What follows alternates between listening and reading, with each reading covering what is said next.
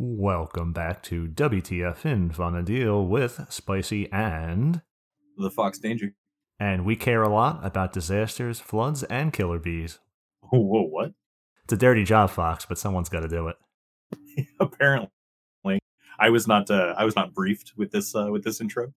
You never are. right? You just drop it on me at random. So what, what's up? What's up with this killer bees thing? Uh no, it's a, it's a song. Oh well, you know, I just murdered that intro then. we don't have things that got murdered. We don't. Yes, what are you talking about? That no making fun of Alvino. We're just going deep right away, guys. He shared his food on the what the food. We don't make fun of that. That's that's a brave move. Double starch. Double starch. I don't know. Like we, we spent a lot of time observing this plate and and deciphering the things that are on it. It, it definitely brought more interest to me than your uh, than your eggplant nausea, whatever was going on there. It was eggplant parm without being oh. in a casserole and covered in sauce. Okay. Okay. Okay. Eggplant parm, like chicken parm or even zucchini parm, is a local delicacy. I don't know. I've just never been a huge fan of egg or uh, eggplant. So, so today's today's episode, we're gonna. It's you know, Fox. This is our twenty second episode. That is so many episodes. And what's twenty two divided by two? Oh, 11. Oh, man. And what's 11 but two ones together? We're getting back to our roots here. This is something that reminds me of our first episode. Yeah, man. I too did a lot of stretches before the, the podcast. Stretches? Yeah. Oh, like, uh, like the, damn it. Oh, oh, man. He walked right into it. I walked into that banana peel. yeah. stretches. Fuck you. Well, we talked about a lot of nostalgia stuff on our, our first episode, and really our first couple episodes. And this is not a nostalgia episode, though. I think that is clearly True. something that would involve was Abyssea a mistake or not, and we are not covering that. No. But people have asked for things along those lines, so it kind of seems like maybe we should just kind of insert it here while we have a break between, you know, job stuff and evaluating X thing, you know, that sort of deal. I do think we are a bit overdue for another job episode, though. True, it's true we are trying to get one lined up, and uh, and the the guest that I want to have on, and he's on board with it. Um, just has a lot of scheduling problems with it, um, at least for today's. And apparently and, uh, needs a mic. Well, I, I have no idea what's going on. Oh, we'll see. We'll see. Uh, from what I understand, he has like multiple inputs and stuff. But uh, I definitely want to try to get uh, get this dude on though. I think it'd be a really interesting episode. Well, I've been letting you handle that. That's why I'm out of the loop. That's also why it's not getting accomplished either. I well, there's you know, I'm heavy-handed at. I'll call it what it is. All right, man. So uh, how how have you been since the last time that we talked? What two days ago? yeah, just unveil the time thing. Uh, well, I haven't done anything in game because it's been two days and I haven't been on. And last night I wasn't on because I have a friend, if you can believe that. Do have a friend. Uh, very selective in my friendships. So this is one of the only friends I have in my daily life is moving away. Yeah, fuck me. Uh, so he came over last night, and him and mine and his, as in our ladies and I, just had quite a night. So I am recovering with a San Pellegrino today instead of a usual drink. Oh man, yes, that is serious business. Made lasagna rolls. So which I, required a lot of drinking, of course. Mm, yes, yes, of course. I considered putting in uh, the picture in the Discord of what the food there because it actually looked very good and was actually very tasty, but I just kind of didn't. So sorry, everyone, in case you like lasagna. But it's lasagna rolls, a lot easier and a lot more satisfying than making lasagna with like maybe ten percent of the effort. Yeah, I, I can definitely agree with that. Uh, the last time I made a lasagna, uh, lasagna, uh, lasagna, Oof. I uh, messed it up pretty terribly. Thought you did your stretches. Yeah, right. But yeah, I, I couldn't, I couldn't get it to cook evenly, and honestly, store bought is probably superior to what I could have produced from it. Ah, so, that's a scary. I, I, cooking is not my thing. Don't sell yourself below Stouffer's there, Fox, because that would be truly a miserable existence. Hey, I cook other food. I just don't cook Italian. I mean, it's not hard. Well, except for pesto food. You just you just get like a bunch of ricotta cheese and then, you know, some stuff. And then you put that stuff in a cooked flat noodle and then roll it up and cover in some sauce and shit. You know, there you go. At any rate, say that that's something else. Yeah, yeah, whatever, whatever. as much as, uh, you know, the whole cooking with spicy thing. It, the the best segment would be spicing with Ryan because that is yes, yes. You cannot. That is That is a title. Oh no, spicing with that is a good title too, dude. You should do it. Uh, that's all right. It's not my thing.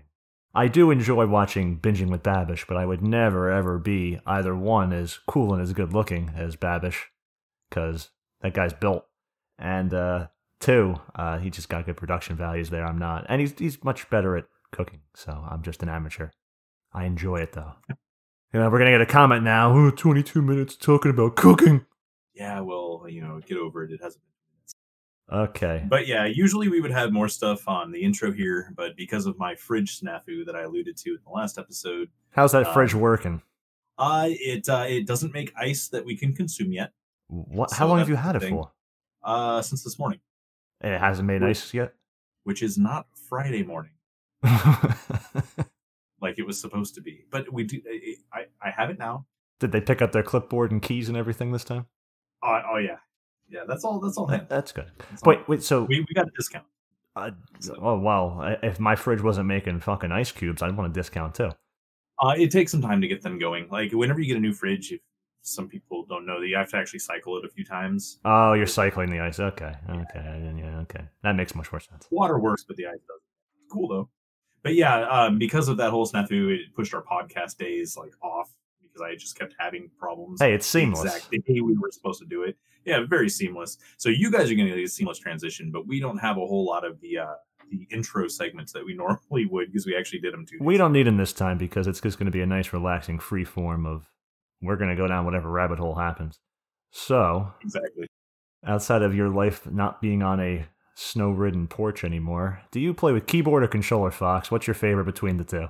So I guess I'm not allowed to say both. So I would No, say I primarily use controller. I started off on the Xbox when it was launched with this game, so I only had controller. If you you- do you do you ever have the uh did you have an Xbox Fox? Yes, I played it on PS2 even. Did you have the little horrible bullshit Microsoft keypad thing that plugged into the bottom where the headset slot was and it made like this mini keyboard? Oh, it was like it was like a an old school flip phone that was like the kind that you slide up, not like flip open. And it was like something with a keyboard that folded into itself. And it was like that. Horrible. It was horrible. It was even worse than those phones. It was horrible. I tried typing on that. It was worse. It lasted exactly 16 minutes because I remember looking up at the clock, looking down to try to fuddle with it for a bit because it's first at first wasn't even working, and then when it was working, it started doing things really slowly. And then I remember looking back up at the clock and thinking, "Man, I really wasted a lot of time doing this." Uh, so then I just started using USB keyboards. the keyboard was so bad on that little chat pad thing built into the Yes. Xbox, if anyone Googles that thing, that I hated it so much. I went back to, for anyone who never played without a keyboard on Xbox or I assume PlayStation 2, you had to select each letter on the keyboard screen one at a time. Oh, yeah. Yes, and it was it, it, it was not fast scrolling either. So it was like tick tick tick tick tick tick tick tick tick tick select, and then you had to go uh, like down and over tick tick tick tick tick, tick, tick and oh, it was imagine typing an argument, and I got in arguments without the keyboard. Imagine, ooh, it, it was it was rough. The first thing I had to do is like use a macro like, please wait for my response. I don't have a keyboard. That's awesome. So it was basically like the built-in responses, but yeah, little- little yeah, had auto translate was a was a godsend, not because it was translated, but it just because you didn't have to type in. You know, you put like CA and scroll is faster for can I add you to my friends list than ever typing out can I. right yeah when i was uh when i was first using uh controller um i actually had roommates with a friend who was like pc only and he always looked down on my controllerness and Was he rather response, controlling? I, no in fact in response i always kited things better than him which is exactly why i liked having It does have a freer movement access, and the one advantage I'll say controller has, and by the way, my favorite's the keyboard if that hasn't been established. Uh, the one advantage the controller has is targeting. Uh, you can target whatever you want in the distance, not like easily, but more easily than a keyboard has no option to do that. You have F8, you have tab and stuff, or you can use the mouse to click, which no one does because you can't stop to use the mouse to do that. It doesn't function well. Uh, well, but also if you freak out and like touch the edge of the screen you'll just start spinning into oblivion too no, you the just mouse is you turn off. It, that's a problem that anyone who used to play with controller knows is turn off screen edge panning, man, in the in the config Oh. settings. Because when you're playing with the Yeah. controller on the computer or whatever, and your mouse moves and like your screen starts going nuts, you're like, "What is that?" And you and you eventually find the setting. My mouse on the other monitor. You just you never turned off screen edge panning. No, I, I to this day I don't have that on. Oh, no. well, turn it off, and then you don't have to worry about your mouse being a million miles away. Yeah, for real. I remember during an event once, I, I knocked my mouse onto the floor and it just freaked out. So there we are. I think we were fighting like uh, I think we were fighting Koyu. I just go I just go like running off into like a, a, the distance and just start doing these like weird spirogram patterns. Fox, come on. How long have you played this game for? Uh, long enough to know that that looked really stupid when it happened. And you didn't know that was a setting.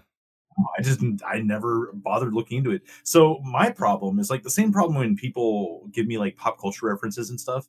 If I'm not directly exposed to it, I don't go look for these things. So because it had never been a big enough problem for me to care about, I just never fixed it and just kind of like went about my day. I think after the third time it happened to me, I was just like, nope, that's it. But yeah, the uh, I obviously use both because you have to you have to nowadays control Luas and stuff with keyboard. But, yeah, that's what I you don't to say. have to, but it's best that you. I type a Um, lot, obviously, so typing is Yeah. yes, being able to control your Lua with all the uh, hotkeys or whatever you build into your keybinds is essential. A keyboard is required if you really want to have a good functioning Lua and you really want to like be serious.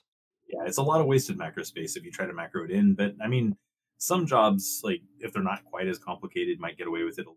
Warrior. It just depends on the person. Yeah, possibly. It really just it really just depends. It's just never really been my thing to use like keyboard only. And I, and yeah, targeting. You're absolutely correct. That's that's a huge thing. Um, I could never go to t- keyboard targeting because the power of hitting down on the directional pad and having it automatically focus on your character and That's the only with- thing you got. it's so good. And then with reference to where you're facing, up and down is going to target only party members, and then left and right will just be the immediate. left Uh, right when, you're, when you're in the middle of battle, you can't do that. You got to use F1 to, you know, to target your party members. Nope, it absolutely works. Mm, maybe if you're on a down- mage hitting down on job. If you're Yeah. if you're locked on fighting something on not a mage job, you can't do that. Well, if you select an option and then the uh, cursor comes Ah, you- well, yeah, you got to start making your macros STPT or STAL. uh, which I do. I don't. All- all I have a lot of free macro space by not needing any of that. Yeah, whenever I hear a mage complain about not being able to target someone, I just laugh because they blink. You know, uh, they don't have blink me not, and it's usually the first thing people say is like, "Oh, use blink me not." No, just use STPT or STAL, and you will never have that issue ever. You know, those only came out maybe like nine years into the game's life. I mean, the game's obviously, you know, that's been almost 10 years since then, but I mean, Well- those didn't exist for a long time. It's a good change too, because like STNPC is kind of annoying if you don't use dress up. Because if someone blinks, all of a sudden all your targeting just goes out the window, and you have to completely reset what you're hovering over if you're that kind of if you're that kind of mage or whatever, and that can be kind of a problem. But yeah, I I, I don't think I could ever go back to keyboard. I don't want to hit like what is it Shift Tab to like it's cycle just reverse. tab or, you know, F8 or whatever you're trying to do. Well, you can cycle backwards too. I've never. See, here we're going to go to the thing I don't know what to do. I don't know how to cycle backwards. I just cycle back around fully. Yeah, so normally if you just hit tab, it just cycles to the right. Uh, some people, I guess, don't know that if you hold down Shift and hit tab, it cycles to the left. Yes, some people don't know that, Fox. Yeah, It's like uh, for me, it's like uh, in Toy Story with uh, Hamm the pig, and there is Toy Story two, I think it actually was, and he's going through the channels and he's hitting really fast, and they go, "Wait, stop!" And he's like, "No, I got to go back around." no, no. So, what's do you have a favorite job then, Fox? Yes, um, my favorite job in this game is red. No, I guess I could have guessed that. Well, I, I don't know. I guess you couldn't because I actually don't spend a whole lot of time speaking about it. And I think a lot of people, if they just guessed, would actually think it's like Beastmaster or Ninja. Well, yeah, actually, yeah, or maybe even Paladin. Yeah, even even Paladin. Those just happen to be the jobs I'm on the kick on. But the, the thing about like my favorite job is that's the job I basically played since the beginning. It's my sleeper job. It's an incredibly well geared job. I take a lot of care of it, and I don't always have to be on it. Um, it, it's just the job that I really enjoy playing, and it's a treat to play when I absolutely can. And it usually really benefits the group when I am on it because I, of course, have taken such good care of it. So it's just kind of, yeah, it, it stems from a lot of uh, how I used to play uh, back in the day. Just I was almost always on Red Mage, and I did all those really cool Red Mage things. I have a very limited job selection because I've only leveled what six jobs over the years. So over 15 years of playing, I think I've only leveled six jobs. Unless you What's count. your favorite job not even be on the list? well, I mean, my mules have jobs I don't. Uh, I had a mule who was a red mage and a white mage, and another mule with no sub job who played dancer and beastmaster and monk, and it was very fun being on that one. Dancer and beastmaster really cool, but obviously I play blue mage. I don't know. I've been really, really enjoying pup again, and that was my first job ever, and that was always my favorite. So it's like blue is my thing, and it's never gonna not be my thing. But I've been enjoying that Yeah. stupid little stick arm puppet. right? See, like tastes can change over time. Like Yes. you don't always have to keep the same favorite like forever, like I did. But um, that, that's why it's it's kind of a loaded question because like a week from now, you may just be like, you know what? I really found that I enjoy Dark Knight or, or something just absolutely absurd. Like you just stumble into it and just never know that you actually like that job the best. That's kind of like getting married. Eventually, you find out you uh, like someone else. Sometimes you figure out that you don't. Correct. Yeah. Oh no, that's actually what you were just saying. I need to pay more attention. Half the time, every time. Half the time. Yeah, man. Why did you? So what what what so so are you saying that that it is Blue Mage then? Ah. Or is it, is it actually Blue. Here I thought I was gonna be the wishy washy one, by the way. We oh, I talked about this Please, before show. I, I think I think anyone who's listened for more than an episode now, if they've listened to any of the previous ones, knows I am the most wishy washy of people. I'm I'm rather rigid at times and and overall consistent in my approach to things and how I feel about things. But in terms of favorites or uh, picking absolutes, I am very lacking in enough resolve to be decisive enough for something that's it's like I don't know. Super salad. Jeez. Hmm. Well, I mean, uh, another little tidbit about Red Mage though is I've actually been a fan Puppet of it. It's Master. been my favorite job since Final Fantasy One. Let's pick Puppet Master. Uh, Puppet Master, huh? yes, fine. Puppet Master's it. That's it. First love. Man. Well, I guess I guess that was like your first seventy five, right? Yeah. Blue Mage has been all those years, but you know, you, sometimes you can't forget your ex. there you go. No, no Oh, relation man. there, of course. Oh, she's not the stick puppet. No, oh god. you know when I See if I can get both of us into trouble. Oh boy. Yeah. Sorry, honey. Um she doesn't listen to this shit anyway. She's got better things to do. Um yeah, I remember in the dunes on Puppet Master, when some of my fondest memories in this game happened on Pup because the game at that time was more memory driven, more nostalgic generating and things that happened than it is nowadays. It still happens, of course, and that's part of what the game is great for, as we've talked about prior. But in the dunes, I had my puppet was running around, and you know how the puppet paths like shit, of course. Yes, absolutely. So we're trying to run to the next camp, and the puppets, you know, we're going from the crabs on that hill down to the oasis or whatever, because that's what you did. And the puppet's running all over the place. And the guy's like, "Someone tell that stupid puppet to stop running around. He's gonna get aggro." Oh my god. yeah, that's how that works. Oh Yep. man, that nostalgia though. yes, and I think that is, I think that just sets it over the top. Things like that. That's pretty good. Do you have a favorite uh, race then, or why'd you pick your race, Fox? Okay. So I do have a favorite race, and my favorite race is actually Humes.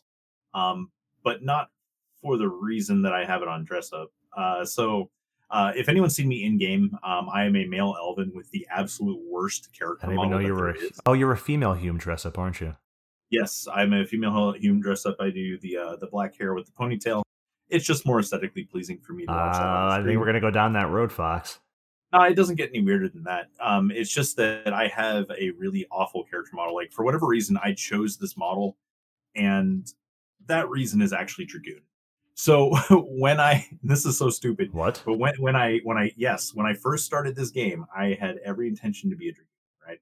And the only reason I chose the the male Elvaan with that ponytail is because I knew based on descriptions um, that I had seen that that that ponytail will actually like stick out from underneath like certain like helmets and stuff. And I didn't know what dragoon artifact armor did. You know, I thought it was just going to allow that to happen, right? And I also severely overestimated the way the graphics would move in this game. So I thought that that was going to provide the most awesome looking like dynamic piece of my character. You know, it could be like flowing in the wind while you do like jumps and stuff. And I clearly misunderstood what, what jumps were going to be like in this game and everything. So I picked this character There weren't And jumps in the this game forever. Well, right, but but by the by the time I get the character up to level thirty, like back then it took forever, and here I am with this ugly ass Elvaan character, and I, I get to level thirty, and I decide that I'm going to do red mage instead of dragoon, and uh, that ties back to like episode one of the podcast when you know I broke my buddy's heart doing that because I started all over again, and uh, yeah, I, I, just I just thought it was going to look better as a dragoon, but I come to find out, you know, now people know that if you look at like most of the time they're just wearing a helmet anyway.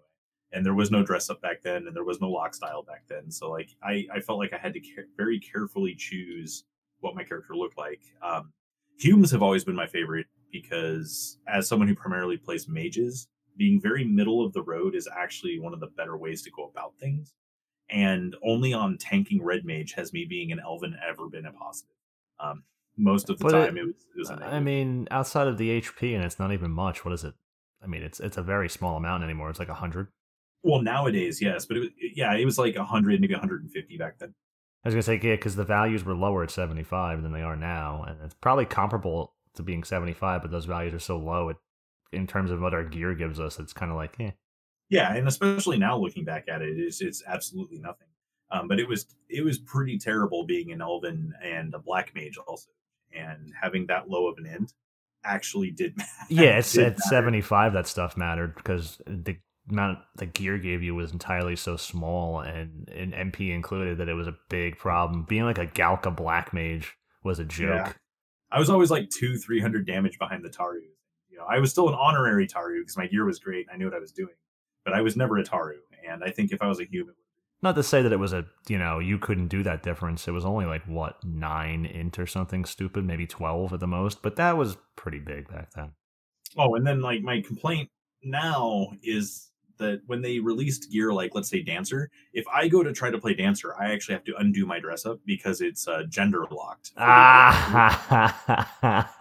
yeah even even Get at reforge it's still gender locked yeah which is really frustrating so I, I try I, I, have this chippendales lock style that's uh, that's pretty sweet so i just try to you know be as funny as possible i you know i don't know about this i've always heard that excuse uh, maybe it's an excuse maybe it's really just the truth you used to hear it a lot more back in the day, I think, than now. Of, I mean, then again, dress up is a thing now, so I think it's more of a private matter for people as opposed to playing the character of a guy playing a chick. I don't know about this whole it's a more aesthetically pleasing thing because I don't know about that. I think that's just like I think there's more to it, but I'm not a psychologist. Oh, maybe. All I know is that when I look at the screen and I see Fox without dress up and I see Fox with dress up, there's one that I clearly prefer. That's because you picked an ugly ass Elvaan. You could have picked a Galka, and that would that would look better.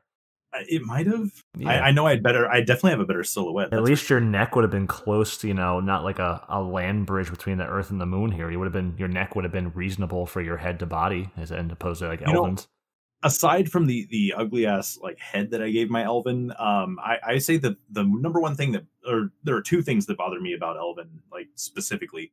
And the first one is how they run. They like kind of just hunch forward a little bit, but they're still upright. It looks really bad. And then the second thing is whenever you're like summoning or casting. Oh yeah, it's, it's like you're squatting.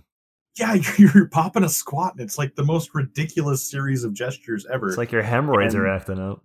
Yeah, like you can tell that that back then SE put a lot of care into the motions of the Elvaan, but at the same time, it just did not age well, and it looks really awkward whenever an Elvaan like summons an avatar. Oh, Elvaan male. Anyway. It looked just as awkward back then. Right. It was very noticeable. Of all things in the game, it was very noticeable when an Elvaan summons. Oh man. So what about you? Why did you pick your race? I then, picked uh, Hume because Okay, this is also going to go into my gripe that I still have to this day about the character oh. creation because I do not have red hair, damn it. And when you're making that Hume, with the hairstyle that was closest to my real. I made it after myself. I'm like, okay, I have I look like you know that hairstyle at all of them. It's brown because I have uh, brown hair. Garrett says I'm blonde, and I say just because I'm stupid doesn't mean I'm blonde. Sure. But, um, but uh, you know, and then I get in game and it looks red. It is not red when you're picking the character. That is the biggest bait and switch of all the character creation in this game. It is. if I could change my hair now, since my hair has been long for the past million years. Uh, if I could change it now, I would pick that other one, the Hume that looks like he's uh, very grumpy, which would also be very fitting. But picked Hume because of that. I would say my favorite race though is Taru because Taru's have more fun. That's why all three of my mules are all Tarus. I agree. And having mule, having a mule that is a Taru, it's really interesting when I log onto it because like the, camera actually sets lower to the ground. Yes, and it, it's more fun yeah. to run around things. The only problem is when Tarus wear stuff, uh, you don't really get to see the full effect of you know lock styling is the true end game of this game besides yelling in town. Yeah, and, and they only get helmet, body, and a toothpick. Yeah, a toothpick. Yeah, it's more like a, a back. Everything looks like a toothpick. It's like a back scratcher. Well, that that would be like your uh, your old school like elemental stave. Yeah, Taru's Taru is was another one that uh, I had really considered. And like when I took a break from the game and came back, the very first time I came back, I actually started a whole new character because I thought I lost Fox, and that character was a Taru. And then I got sick of Taru really quickly. So while in the past, from a mid max standpoint, I would really like Taru, I, I just don't think I could have been one. You know what bothers me about I mean, I don't like playing Galka because it feels like when they're running, they just feel like they're lumbering around like a big oaf, and it just feels uncomfortable to run with them. And Elvaan's just like, eh, whatever. I'm not crazy about Elvaan, but they're they're not bad. Mithra has a big problem in this game. I never knew until I back in the day at 75. I feel like everyone kind of let everyone kind of like log on their characters and level up for them. It was much more common than it is nowadays because no one trusts anyone anymore. I mean, etc. etc. But I logged on a friend's they wanted to, like me to level their pup or something back many years ago. Um, and I logged on and I'd never played a Mithra before, and I went to engage, and that tail behind them sticks straight up like oh. it is the worst thing. I'm like, what is that? I'm like, oh, this tail's kind of cool. That's cool. I'm just running around with the tail. And then you go to fight, and it's like, uh, it is just. I know it's like it, they're hunching at all times. The, the hunching too, but the tail is so distracting. It's like, what the hell is that? It's just I I can't do the tail. The tail is too annoying. See, I never really had a problem with the Mithra, but I, I at the same time never experienced that. And even my uh, mule that's a Mithra, I've never really engaged things like I leveled it to ninety nine, yeah, and I actually did fight my way to ninety nine, but I never noticed the tail thing all the time. Um, but yeah, like nothing about the rest of their movements really bothered me at all. But you know, now I'm probably never going to unsee the tail thing, so I hope I never engage anything on my character. Ever yep, it's you know it's the ass erection of the the Mithra there. I think one of the problems with the Galka, like since you said that, is when they start running and stuff. Unless you have movement speed on, it looks like they're running in slow motion. Yes, like their character models aren't paced correctly or something. Something weird. So, do you have a favorite of the three starter nations, Fox? Yeah, uh, I actually really liked Windurst by design. I don't know about by design. In terms of layout for convenience, it is the least convenient city. Yes, absolutely. I meant just like uh, from a from an actual like architecture and design standpoint, it's really cool. I agree. Like I like what they did with it. Um, favorite city though, obviously, is San d'Oria. You know, we already talked about that. But um, like as far as like liking it, I really want to like it more more than I actually end up liking it, and that's why I like it so much. As a guy who likes castles and medieval stuff, coming from a game I mean, before I played this game, I played I don't know. But, I, but if I had to think of a game I played in the past that was a lot of you know my game time before, because I played several games between eleven and that was Stronghold and Stronghold Crusader and that Castle RTS stuff, and I'm like, oh, that's great. And, okay. and that's the reason I picked San d'Oria is I'm like, I like Stronghold, that was good. I'll, I'll just you know I'll pick the castle because I'm like, I don't know what Bastok is. What the hell is this place? And then Windurst, they like the thumbnail they gave Windurst was like a bog or something ridiculous. I'm like, I'm not going to a bog. What is this?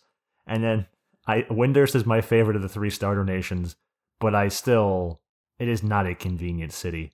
It I mean my only problem with Sandy though is it feels like Sandy should have like another zone on it. It it doesn't feel big enough to be a city. Um, it's as big as Bastok. Well, yeah, I mean size wise, eh, but like residential wise, I mean there's. there's I think the problem's the layout because Port's yeah. a dead end, and for Port Bastok you go out and you go to the wild there.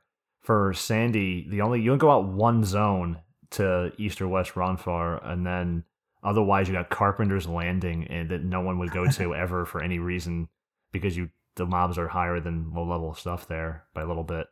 Outside that shutter that you would never know was a zone because I didn't. It took me like a year to discover, maybe maybe not a year, but just I'm like I ran up and clicked this shutter once and I zoned. I'm like, oh, what's this?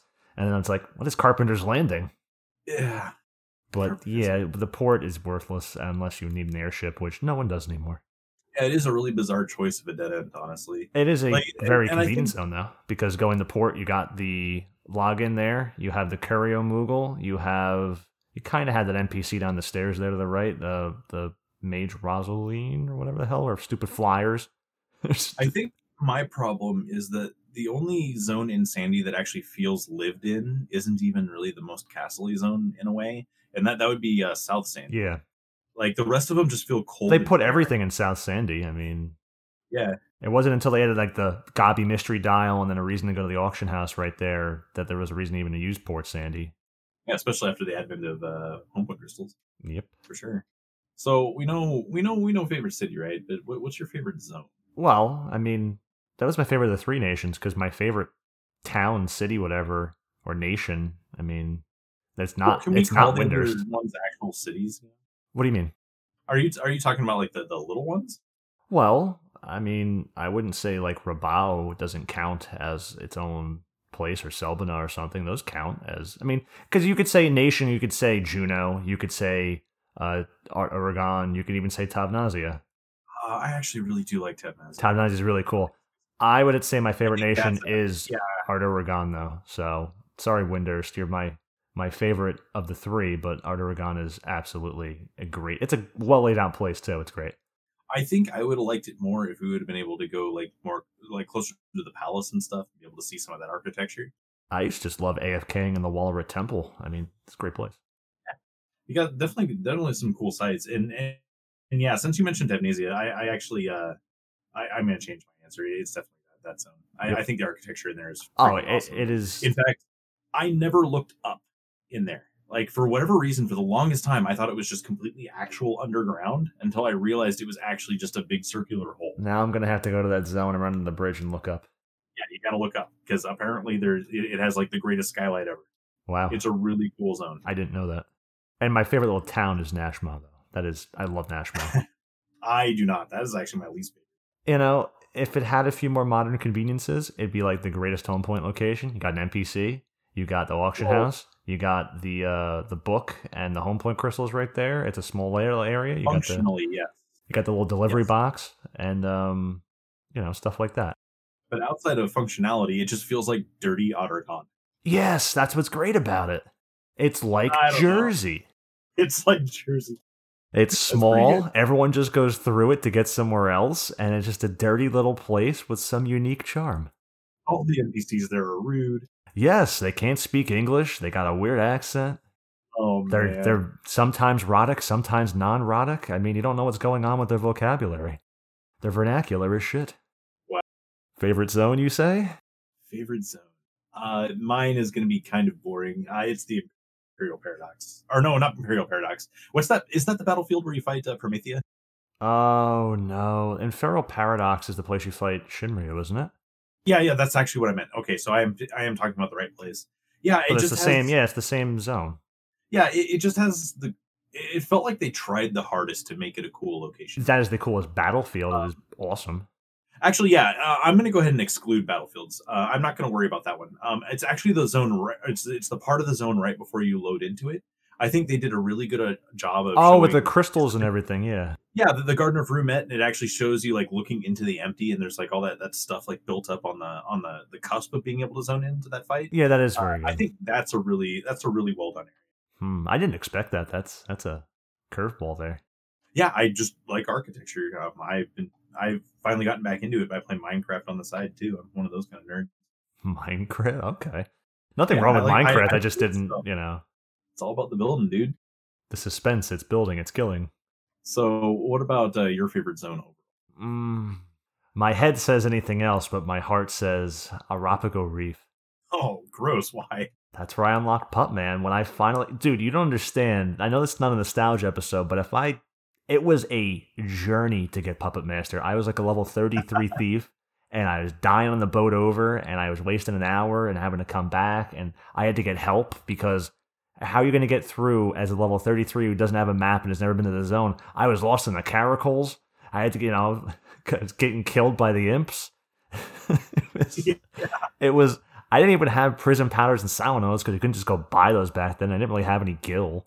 And I didn't think I really thought about those or knew about. I don't know about You that know- part, but getting there. I will give I will give that zone this in that uh the the sound the like just the ambient Yes. soundtrack in that zone is awesome. That that music box Yes. is really cool. and when I finally after this journey, and it wasn't when I got there, I had a ninja helping me. It was like seventy two or something in the link shell. His name was Omega Blast, good old Rusty from Awesome. Illinois, and Omega Blast. and the the manta spawned the boat and aggroed me. So he provoked it after it killed me because it killed me one hit, and he provoked it and it killed him because I'm like, he's not gonna die. This guy's like cap level almost. He'll kill this manta on a boat right now. He died, and then we didn't have raise, and then we had to catch the boat again. you guys didn't sit out there for an hour just hoping someone would come by. Uh, actually, I think we sat in the dock and he had a friend come raise us, but we sat in the dock for like ten minutes dead because it's still better than waiting for the boat for ten minutes and then take another boat ride for another twelve minutes and then I can I can appreciate that memories are tied to it, but you can describe that zone in two words, and that's slate gray. Yes, I mean that that's I'm not looking for a happy zone, but when I finally after all that effort zone into that little zone, the music with the little music box starts and I'm like and then I find this little puppet and I'm in like this area who I'm afraid of dying again because I'm like I don't know what's gonna pop out, this and that. And there's a little puppet sitting there and the cutscene starts, you like look down in the ship and the little puppet sitting there and I'm like, Yep, this is it. This tops. I would say about a year and a half ago, I was fucking around out there for some reason, and I, I forget what job I was on, but I, I didn't even have gear on me. I think I might have been on White Mage, but just naked so I could run around. And I was out in the reef, and I forgot about the uh, the boots and what makes them different from other ghosts. Oh, death, perdition.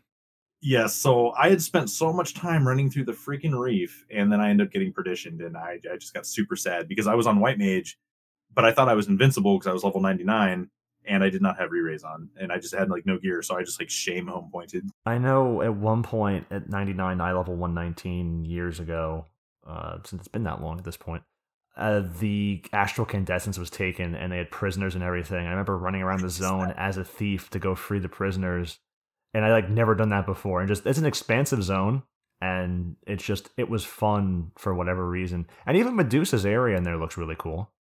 It's okay. Well, it's in terms of the zone. I mean, that's what I'm setting my my expectations to. The zone looks like a dismal, gray, depressing reef of shipwrecks, and then you have like this cool, like it's not like a burrow or anything. It's like a, a den, a nest of of a viper or whatever in the middle of the place. And it's like green, and it's I don't know. It was cool. I think if the focus was more on the shipwreck part of it and less on the the cave system part of it, I would have probably liked. And I did enjoy the whole pirate ship thing there too, with the corsairs and everything. And that was that was fun. And the assaults for that zone were I like those a little more. Uh, it's hard to say that I like most assaults. I, I honestly think I would enjoy assaults if they were item or if they were actually item level and like harder and stuff. you know, it made me feel super cool back then at 75 on Pup was doing the golden salvage uh, with Pup with the flash bulb, whatever, activate, Oh. deactivate, so that you couldn't, you know, you could run away from the mimic. Because no one else, it was the only way you could do it back then, besides maybe summoner or whatever. But you can only de-aggro it with Right, the puppet doing that. And I had to like, because getting Pahluwan gear for Pup was like a big deal because it had no gear, which is why my lock style for Yeah. Pup is running around with Kinkonkin and, and Pahluwan because getting that was a chore back in the day, and I was soloing the Golden Salvage or whatever on Pup. I don't. I think it's a yell for three people. So I was soloing. I had to like keep yelling for three people so I could build up enough points on my own to get that stupid Pahluwan. Wasn't the head the Pahluwan? It's Periqua. I guess it's the Pants. no, the pants come from Lojum Sanctum, the Mamool Ja. The pants were the one I wanted the most because the pants. The pants are also very cool looking compared to the rest of the set. The head looks interesting. Uh, I think it was the the hands are from the trolls.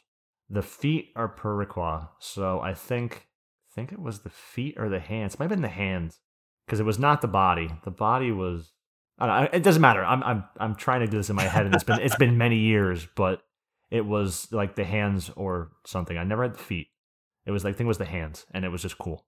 Yes. Uh, you, whenever you could figure out a really cool trick that you could do with your job really couldn't be simulated very well, like you always felt like a cool guy. That's for sure. That's going to come up later for me in this list. That's Took that's that trick sure. into Limbus too later on when Pup finally got its AF reforged because that was not a thing when other jobs had it, and used that trick on the mimics on that floor. I don't remember which side it was, but the mimics at like the fourth out of five floors there would use that on those. Oh, I forgot all about that. Ooh, it's not a nostalgia episode, but Oh, it still man. is. Oh man. Favorite storyline? I have to. Okay, this this one's actually really hard. Um, I like how dark the storyline from Wings of the Goddess is, and if anyone who's listening to this like knows me and knows what I like about stories, uh, I like dark, gritty stories that feel like they have consequences. And most of the stuff that came from Wings of the Goddess actually did. Um, but as far as in, in terms of, We have the same answer, don't we? it's Chains of Promathia, isn't it? No. Okay, go Oh. on. It's Chains. So Chains introduced the most fun content. Um, it was hard. It was hard when it came out. I liked how punishing it was. I never Well, wanted was- any of the level caps to be changed. well, Like, that's that's I- that's the expansion itself. So if it, your favorite expansion is Chains, then then oh, then it's Wings. Yeah, that's oh okay. So your favorite storyline is the Wings. All story, all the time. Yeah, absolutely. Okay. Yeah, same for you.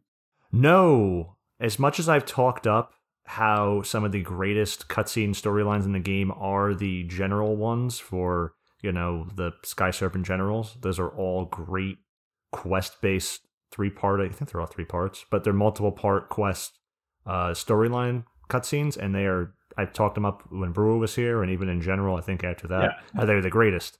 As great as those are, nothing beats in Wings of the Goddess the Windurst storyline.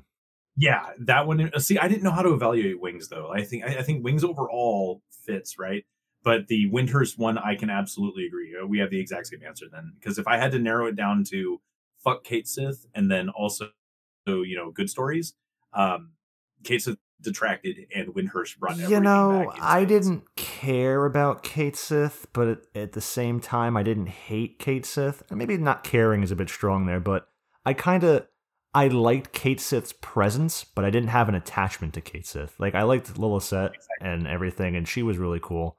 But Cait Sith was kind of like a sidekick that was there for the sake of being a sidekick. Oh no! Don't talk about that mini game. Yeah, dude, I'm I'm drifting away from it being like story related. You know, why do you like this favorite storyline? But the mini games leave such a tarnish on that storyline. Are you talking explicitly about the minigame in Beaucedine and Glacier, the run between those? Yes. That was the worst mission in this entire game. Uh, it was that one, and then um, the the wings mission where you have to do like the speed racing through the, the underground in Xarcabard. Speed racing. Yeah, like you had, you had to like run from point to point to point Are to you- point, setting up. Are you charges. thinking? No, you're thinking. Of, oh, the charges. Okay, I thought you were talking about running around Xarcabard as the Kupo d'Etat thing. But I was going to say, no. I, I you're talking about. Um, it's after Songbirds in a Snowstorm. It's like Operation whatever the hell it is, or last. Yes, yes.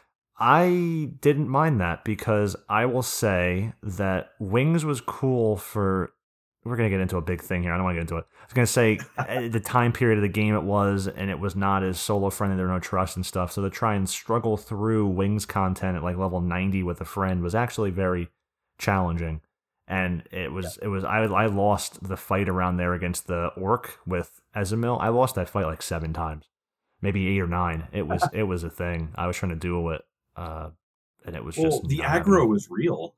But I want to say Dungeons and Dancers, um, and fighting like the, the the fights and stuff in Wings of the Goddess. Those little those were unique, like the Battle of Jeuno in the against Yes. One Eye Guaj, blah, blah, blah, blah, whatever his name is. And that was actually with like the little NPCs you're fighting alongside. That was actually very fun stuff. and, it was different. It's not story, but I think some of the best stuff in this game was actually the campaign battles. Yes. and the campaign battles actually played really well into the story because it, it. So, so the issue with a lot of games is that it'll tell you a story, but that story will only exist while the narrative's going on. Yes, What Wings did created campaign battles. So you were fighting in these campaign battles while you were dealing with the rest of the Wings story. So basically, everything that the plot is telling you is happening, you're actively taking partaking in as well, which I thought was an excellent touch. Like I, I thought that I can consider that part of the story because of how well it ties to the rest of it. campaign battles were so fun to me that I would spend like my free time an entire weekend just fighting can I don't think there's anything in this game I've ever done like that before where I would just spend time fighting something because it was fun.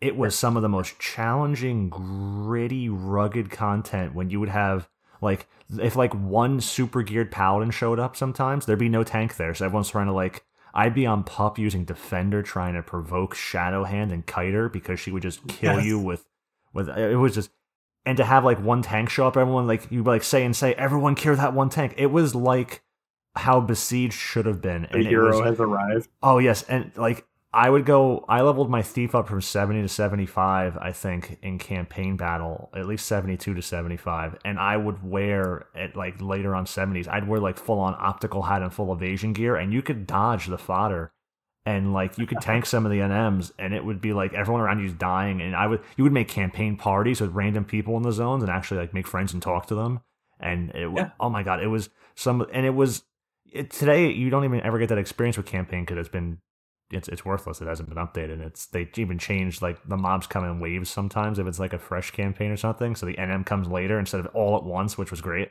And I don't know. It was it was just you could never knew what to expect. Sometimes a campaign battle would drag on for like an hour, and it was just it was Yes. just sometimes it was an unfun struggle, but oftentimes the amount of surprise and just you'd be fighting and it's like almost over, and then like another wave of mobs comes, and like the wolves would kill you with count. yeah, when they overlapped. Yeah, when they overlapped, it was awesome. Uh, but I had the the same the same kind of experience when they dragged on too long. Is because like a mob got stuck somewhere and like everyone was just beating on a wall, and that part was really boring. It took forever. If it was overcrowded, oh yeah, the walls sucked.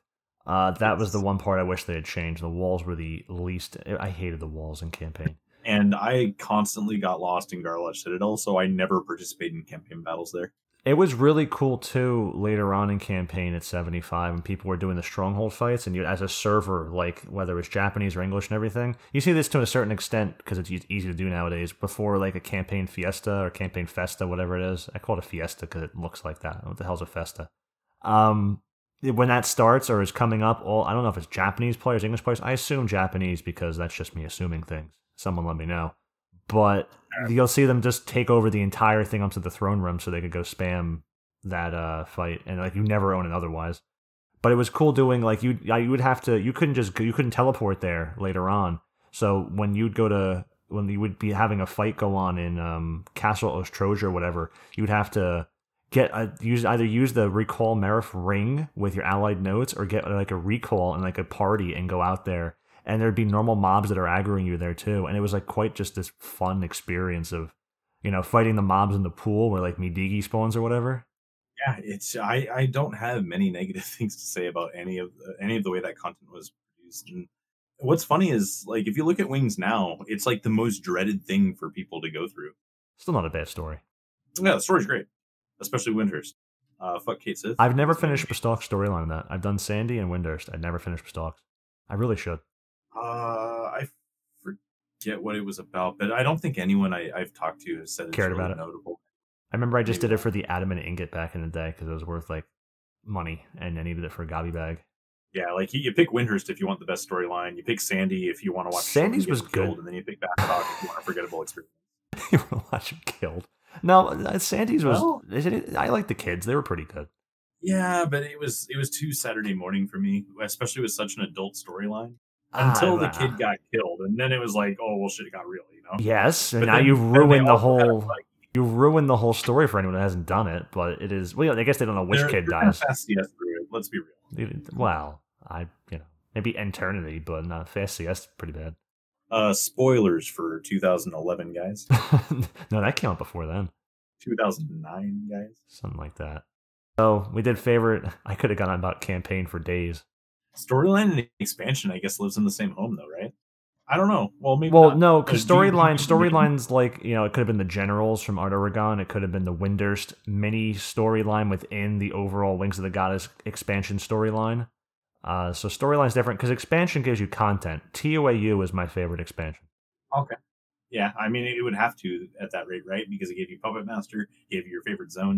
I mean, well, think about it. Um, think about everything that came in TOAU. Z and M's were a great experience for link shells and for players, and it really kind of started adding scaling content and rewards to the game in a way that didn't exist before. Because before it was all or nothing. You could like uh, camp in twenty four hour uh, NMs or one week if it's King Behemoth, uh, stuff like that. It's all or nothing. It's you know some of the hardest content, and you get it or you don't.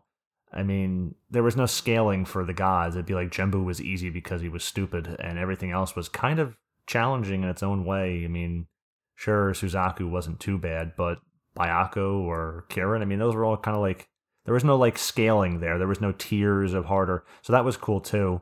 Um, even Pankration was a huge fat. If someone just went and did Pankration today and had never done it before, it is very likely that they would get sucked in for like a weekend or something, just like trying to take pictures and raise a monster and make like some monster like wins the fights in there and stuff. It's entirely possible. Even nowadays, someone will get locked into that because it was really fun. Yes. But they just didn't like, go anywhere with like it. Chocobo racing, I actually wish that Chocobo racing and Pankration are two things that they should have done more with. They still can. I, I just feel they didn't do enough with it. Yeah, I, the idea of like building your own Pokemon or that's what everyone calls Pokemon. Everyone else's. Yeah, yeah, that's basically what it was. And then ha- uh, having that take place is one thing, but like now, the only reason people even bother with it is because they need so many pictures to get their ZNMs done for their mythic. But the, like they should actually put cool rewards at the end of doing the pankration. But the merit parties were fun too. Running through, um, see, uh, not what is it? Um, Alzadaal Undersea Ruins was actually I like that zone too. That's actually a very good zone. Uh, that was fun to get to the place, and then they still had the H and M's like uh, Cerberus and Chimera and stuff. You had uh, salvage. Besides that, you had the assaults were a big thing, and the armor mattered back then, and even getting uh, Imperial standing mattered because you'd buy like the Purdue weapons, which were good for a lot of jobs. I mean, it was they had a lot of content in that zone, and even the quests were kind of cool. If you needed like the Dragoon neck for that Doctor, what's his name, quest. Oh, that was it was a quest, and to go in those zones was challenging too. You couldn't just walk into to Mamook at seventy five. The Poroggos would be not every job could handle that. It's a challenge. No, everything was at least decent challenge or even match. Yeah, yeah. Poroggos, man, they charm you or they they'd hit you with ridiculous ancient magic if you didn't have sub ninja. I mean, it was something. You didn't have anything to heal you with unless you were like a puppet master with a white mage puppet or something.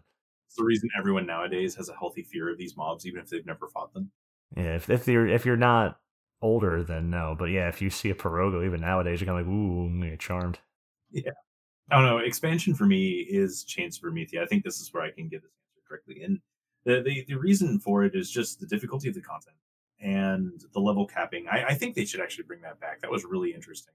Oh, I mean, for I the mean, zones where the level cap is still like in Fezojah? Yeah.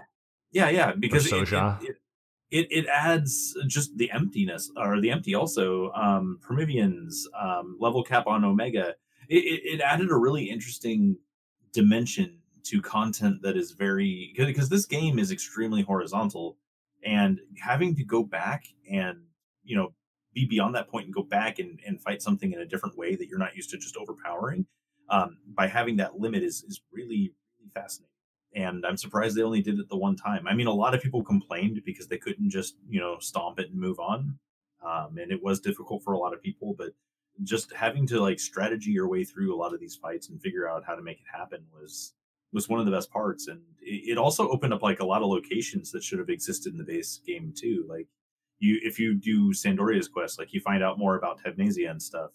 Um, that that first time that you get trans- transported to Lufaise Meadows once you beat the Promyvions, and oh, then you zone yeah. in Tavnazia and Safehold. Yeah, doing that live, like when when the content had very first came out and nobody knew what the hell was going on. Uh, when you zoned into Tavnazia, like it actually caused excitement. Fox, because you you got to be in this place. That was sweet. I know. I, this is a direct message. People need. to Oh, it's direct message. yes, there's nothing I can do about it. I'm I thought. I thought yeah. you. I thought you just don't turn streamer mode on. I'm afraid of streamer mode. Oh, it is your fault. It is your fault. Just turn it on. It just prevents the boop. And speaking of Soja, or I mean, I said it wrong at the start because I was thinking of making one in here. What's your favorite mispronounced zone? Like Xarcabard, people call it Axcrebard, which is just weird Axcrebard. And it's like, no, no, what is that? But uh people will call it I don't know. I've heard it Fey uh Zojo. I've just heard like a really weird things. I think it's Soja. I don't, yeah, I don't, I don't know what PSO is. I think it's so like so like a silent P. That's another comment from someone, of course. Someone correct us there, or me. It's not Fox. It's me. Yeah, it, it's it's it's been Soja for me since the inception of it, honestly.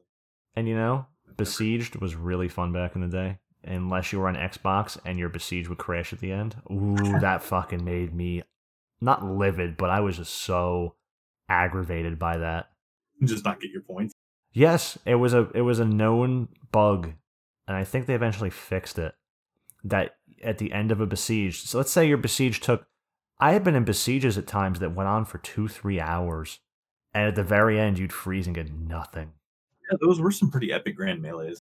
Yeah, yeah. Some and it would really like sometimes the most effective thing you could do was just cure the NPCs back then, and that would be the difference between winning and losing that whole thing. I think the the problem I had with Besieged made me not like it as much. The lag. Uh, it, it was the lag, yeah, and like the maximum number of character models. Like you could be getting killed by something you couldn't even see. That's what made campaign so good. Is was the same premise with more random Yes. excitement thrown into it, scaled down so it worked.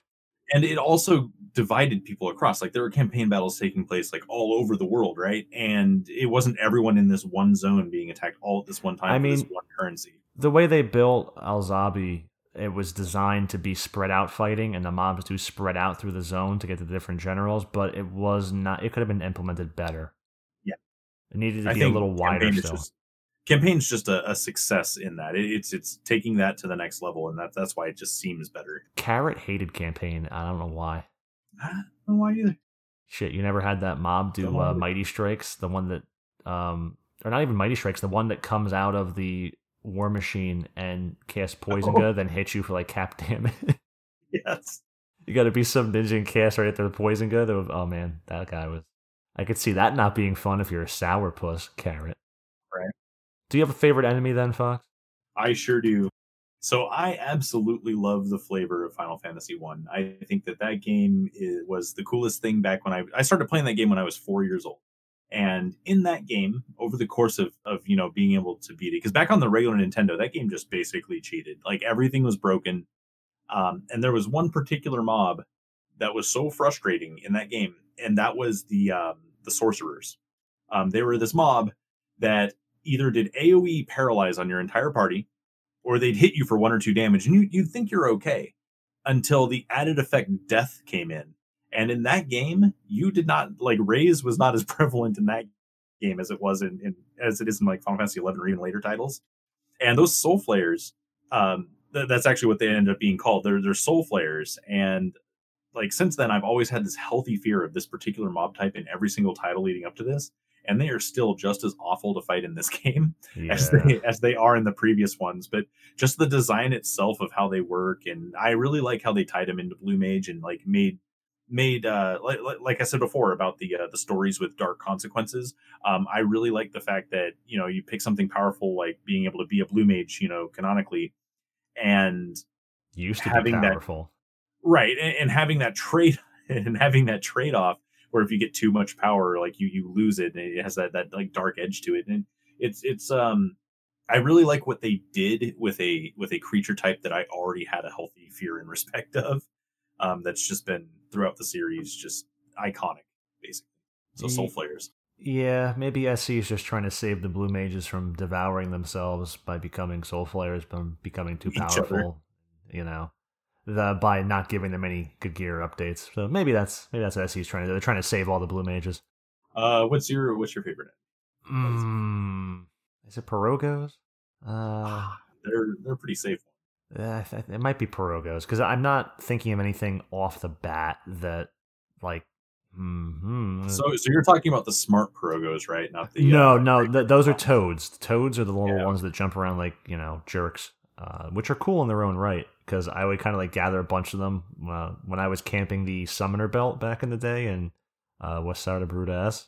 Uh, I would just gather the frogs up, and I thought it was funny to watch them kind of jump at me like like little ribbit jerks. But no, that my autism aside. yeah, Poroggos were they they jump and lick you. They're kind of cool. They're they're fun. That or maybe you know colibri because they're stupid, and annoying, and eat your food and tickle you, and, and, you know I, I, you can see I'm I'm I'm picking the the, the, fluffy. Yes, not the serious mobs. I don't. You're you're, the, you're like the soul flayer. The, the, you know, especially the NM one that's like in the dark robes and does like AOE bio and a dark miasma from his like body and It's some. like and I'm the just actual like, worst experience in the game and I'm just like, hey, frogs jump. Yeah, that's cool. Way to have the not as edgy answer as me, man. I you know I can't be edgy with everything I do, Fox. Actually, actually, Apkallu maybe. Uh, the- Then again, same thing. They they waddle around. and They're funny. The thing is, is, is most people just avoided Apkallu anyway. Like I didn't even think Apkallu because it feels more like an NPC than a mob. to me. Yeah, it does. And when I was on Beast uh, doing campaign back before level cap was like 99 and stuff, it's still kind of fun when no one's in the zone to do campaign in like the 80s and up the 90s. Because it's still, you weren't like destroying things and you couldn't like overcome everything, the NMs and stuff instantly. You could do it, it wasn't hard, but just it wasn't like effortless. So I would go as Beastmaster with the little Apkallu pet and I loved the little Apkallu pet. It was a terrible pet, but it was just jumping around and doing stupid stuff and waddling with his paralyzed or whatever. Yeah, honestly, I don't give most of these things much thought. I spend know, so much fun. time min maxing stuff that yeah, it's, it's kind of refreshing to See, it's good to get back to the what makes this game good, Fox. I think we're constantly finding out. Well, it's it's about going back to the series as a whole and reminding why myself why I like the series. Yeah. Because I mean, the series has been bogged down in so much fucking awful shit. Like the the new games are bad in my opinion by comparison. Like this game right here actually captures a lot of like the original nostalgia from some of the original titles. And It's the last SquareSoft one before it was Square Enix, even though it's published as Square Enix. yeah, I think that's I, yeah, I think that's the case actually. Yep. The merger happened during and it was released, but it was designed by SquareSoft originally, whatever. So that that little little bit there, the soul is still there. Damn you, Enix. that was something people talked about a lot back in the 75 era about how Enix like ruined this and this is the last great Squaresoft.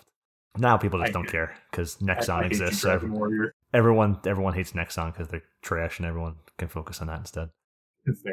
Or Activision, EA. They weren't as bad back then as they are now. They were bad, of course, but you know, we were on to like Madden 10 back then. Ugh. Now we're up to like Madden 79 and a half. See, I never played Madden. I, I I played Blitz more because it was more fun. If you well, Blitz, I don't even know what that is. Uh, NFL Blitz. I don't know what that is. Uh, it's basically football if you threw away rules. Oh, so You had to play Blitz. I don't know what that is. Yeah, it was just people hitting people. You said Madden, right? You were talking about playing Madden. Yeah, but Yeah. So so you take the, the structure of pro football and then allow all sorts of illegal hits, and then you have NFL Blitz. so it's kind of like like wrestling meets football, Yeah, basically. except with actual hits. So it's kind of like MMA meets football. Yeah, I don't know. So favorite old school NM Fox, you got one? Oh boy, I get to revisit something that was lost in one of our original recordings. Oh, really? I didn't. Hmm. Yeah. My favorite old school NM is Armed Gears. Oh, yes, that's right. You and your Oh yeah. six hours of kiting. Yes, so this this fight, um, so back in the 75 area, I loved Corsair. Corsair was one of my favorite jobs. And what got me into Corsair solos Same here, actually. yeah, what got me into Corsair solos were these videos of this dude like kiting amphitheaters um, around uh, Xarcabard S. But he was using, um, but in the background, like his his musical selection was Alestorm, which is pirate metal. Oh, God. So whenever I was on Corsair, I played pirate metal for the entirety of my solo. I have questions. and oh dude it's so good. It's so good. So I- would be soloing armed gears and armed gears takes six hours to solo using qd uh, quick draw kiting. So what i told spicy a long time ago about this story is like the best thing ever in that back then we didn't have Mog wardrobes. So what corsairs know about their cards and being able to quick draw is that it requires cards now how do you think you solo something for six hours with a finite space for cards and I think given that- satchels came out right around TOAU, like later TOAU. So you might not even have had a satchel. I didn't. I didn't even. I didn't have the security token either. So yeah, um, that was an option. I could have had a satchel, but I did not. I had no way of getting any more inventory on me except for what was already my inventory. So what had happened was, I found this big square kite path in uh, Alzadaal Undersea Ruins, right? Because that's where it spawns. You have to fight it there. And I would quick draw kite, and, and the way you do this is you are movement speed and you have to hit your quick draw macro, but you also then have to blink at the same time. There was none of this J0 bullshit. You had to blink at the same time that you did it so that you caused the damage and canceled the animation. So you did this for six hours because of its damage resistance and rage timer. And in order to complete the solo, you used to have to have someone bring you cards. So what I would be doing is I would I would find out what my buddy's doing probably through a Skype call and be like, "Hey man, I need you to drop me off some cards, right?" So he would show up at one of the posts where I would turn a corner in the uh in the square I would have to kite. And then he would start running before I got there because he didn't have any movement speed. and it, it was kind of like when you see planes and they do like midair flight refueling. like we he was set to auto run and then he had to trade me while I was auto running, but I was catching up to him and we had a, just a small window to be able to trade those cards into my inventory and then he broke off and, and left before you know I'm Did it take several passes? Oh, it, sometimes yeah, sometimes I would miss the actual approach. and uh, I lost some time because of that. but yeah, it was uh, it was pretty funny. what, what, about you, man? What's your uh, favorite old school NM experience? I, I, can't live up to that. Gee, that's a tough act to follow. Well, so experience. Good. Like I was gonna say, like my favorite old school NM would just be something stupid like Spiny Spipi or something. But oh. I mean, in terms, I did the quick draw kiting too. Um, not as crazy as you, of course. You went to the bathroom first. yeah, I went to the bathroom first. Uh, I did a little Apkallu solo, and that was actually really cool uh, as as a okay. Corsair to like feel like I could do that. That's my first quick draw kite, I think, of an NM. Um, nice. I remember back then, quick draw kiting was a big thing for people because it was like um, someone had like a, a collab with someone. I think it was Deadwing. If anyone knows that old school Red Mage name, there that is definitely even into the '99 era they were still around, I believe. Uh, Deadwing was a Corsair as well, besides a maybe it was Deadwing, maybe I'm misremembering, but it was someone to bring Charybdis up to the pond there to quick draw kite around there, and it happened. Oh. But you know the trek that is with all that aggro.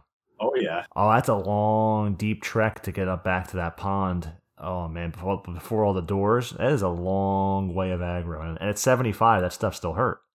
So I couldn't even imagine because that thing was camped because everyone wanted to join. Yes, yes, you had to claim it first, and, and then you had to make a way to the. you had to make sure that you didn't lose claim because then yes, someone it would also de-aggro. It would de-aggro, yeah, and then you like the only feasible way I could see you pulling like that multiple is if you people. used a, a series, yeah, multiple people using like a series of like casting sneak as you run by after you already have aggro, but you can't let it catch you. I think it was even something ridiculous like that, like bind and sneak and run away and then wait for bind oh, to wear off.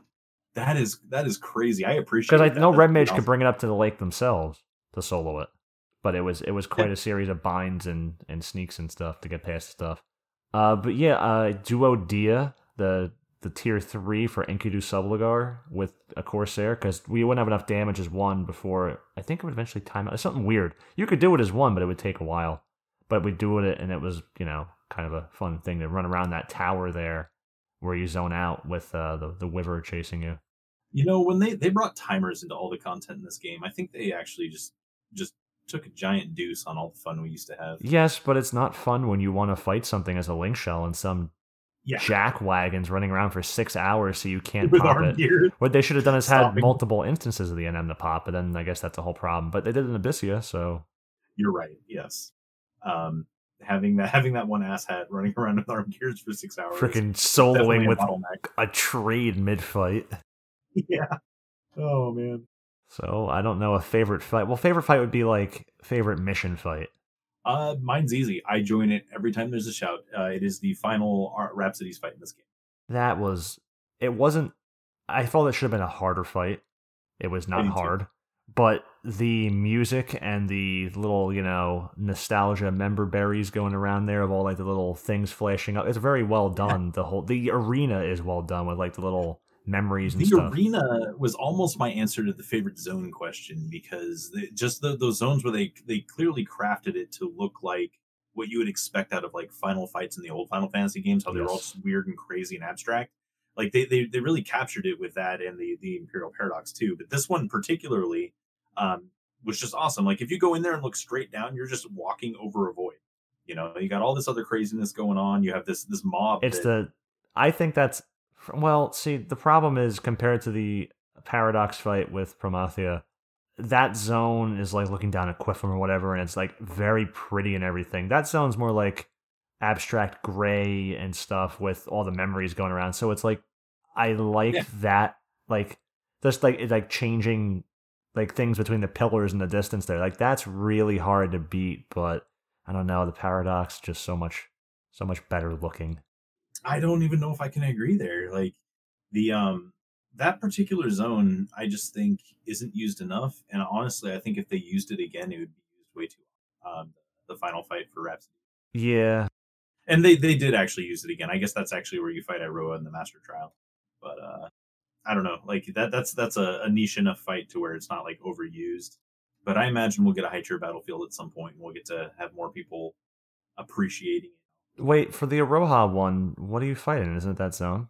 Yeah, you, you fight in the um in the actual uh, arena for Cloud of Darkness. Yeah, I thought so. So you, it's already been reused. Yeah, so yeah, it is, but I mean, it's a niche enough fight to where it's not you don't see it all the time. If anything, you know? the Iroha fight a- is the fight that Arena deserved. I- exactly. If if it's if it was like a regular high tier battlefield that you'd enter all the time for like chapters or something, it would really lose its luster. And if anyone doesn't know what the Iroha fight is, um, it's the one. It's a master trial for that pole arm, the one that she uses when you call her, that red phoenix stick thing. I'm still sad it doesn't light on fire.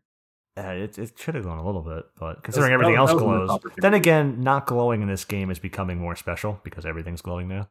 Right. So it's uh, you got to fight against her and all the other heroines. Essentially, a heroines hold fast 2.0, where instead of having to go between the missions to fight them once, you know, and there- there- there's a thing with rooms in that fight. It was like an old 99 content, but anyway, uh, you got to fight them all at once, and it is actually a very challenging fight.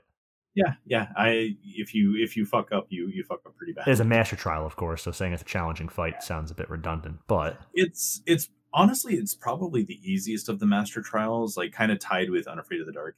I don't know. I've only fought it like once or twice, and I never tried it again because I mean, but the one time I went in, uh, it seemed very difficult. I don't know if it's just the group didn't know or whatever. I was just tanking as best I could. if you don't if you don't crowd control the other girls just right, like it, it ends up just being an absolute yeah, that's what happened. yeah. Cool stuff though. Um yeah, it's definitely definitely up there with my favorite with my favorite fights though. Um is that that particular master trial, but uh, honestly the the ROV fight is is just key. I think it's just a really cool thing. What is my favorite fight then? Hmm, maybe the Maat fight.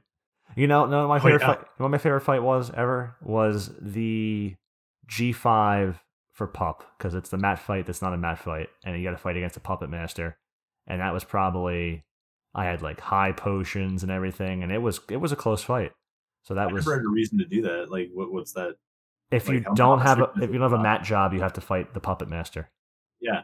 So you don't get to fight him to break your limit break to 70 for 75 for the first time. So is it like the beast one where you just, you know, sick your beast on the or sick your puppet on the dude and you kill their puppet and then you then you team up and kill them or I if I recall what I did back in the day was I wore evasion gear or whatever and had the puppet tank. It wasn't like like impossible. It was it was kind of hard. You had to like have a strategy to go with and had the puppet tank uh, both of them at the same time with strobe or whatever because you could do it back then with the enmity. And um, you kill the puppet, then eventually go after him. And you have to use a bunch of repairs and all repair kit and stuff like that. But it was fun. That's the first thing that comes to mind because it was like it was engaging in a way where like "Eh, I'm gonna break my level seventy cap for the first time. It's like it's the things attached to it that made it. It's not like the coolest fight. It's not like the most special fight, but that's the first thing that comes to my mind. So I'm not gonna. I'm sure I could think of other fights that were like super fun or something for me. Like maybe the airship fight for people might be like their favorite fight, or you know something like that.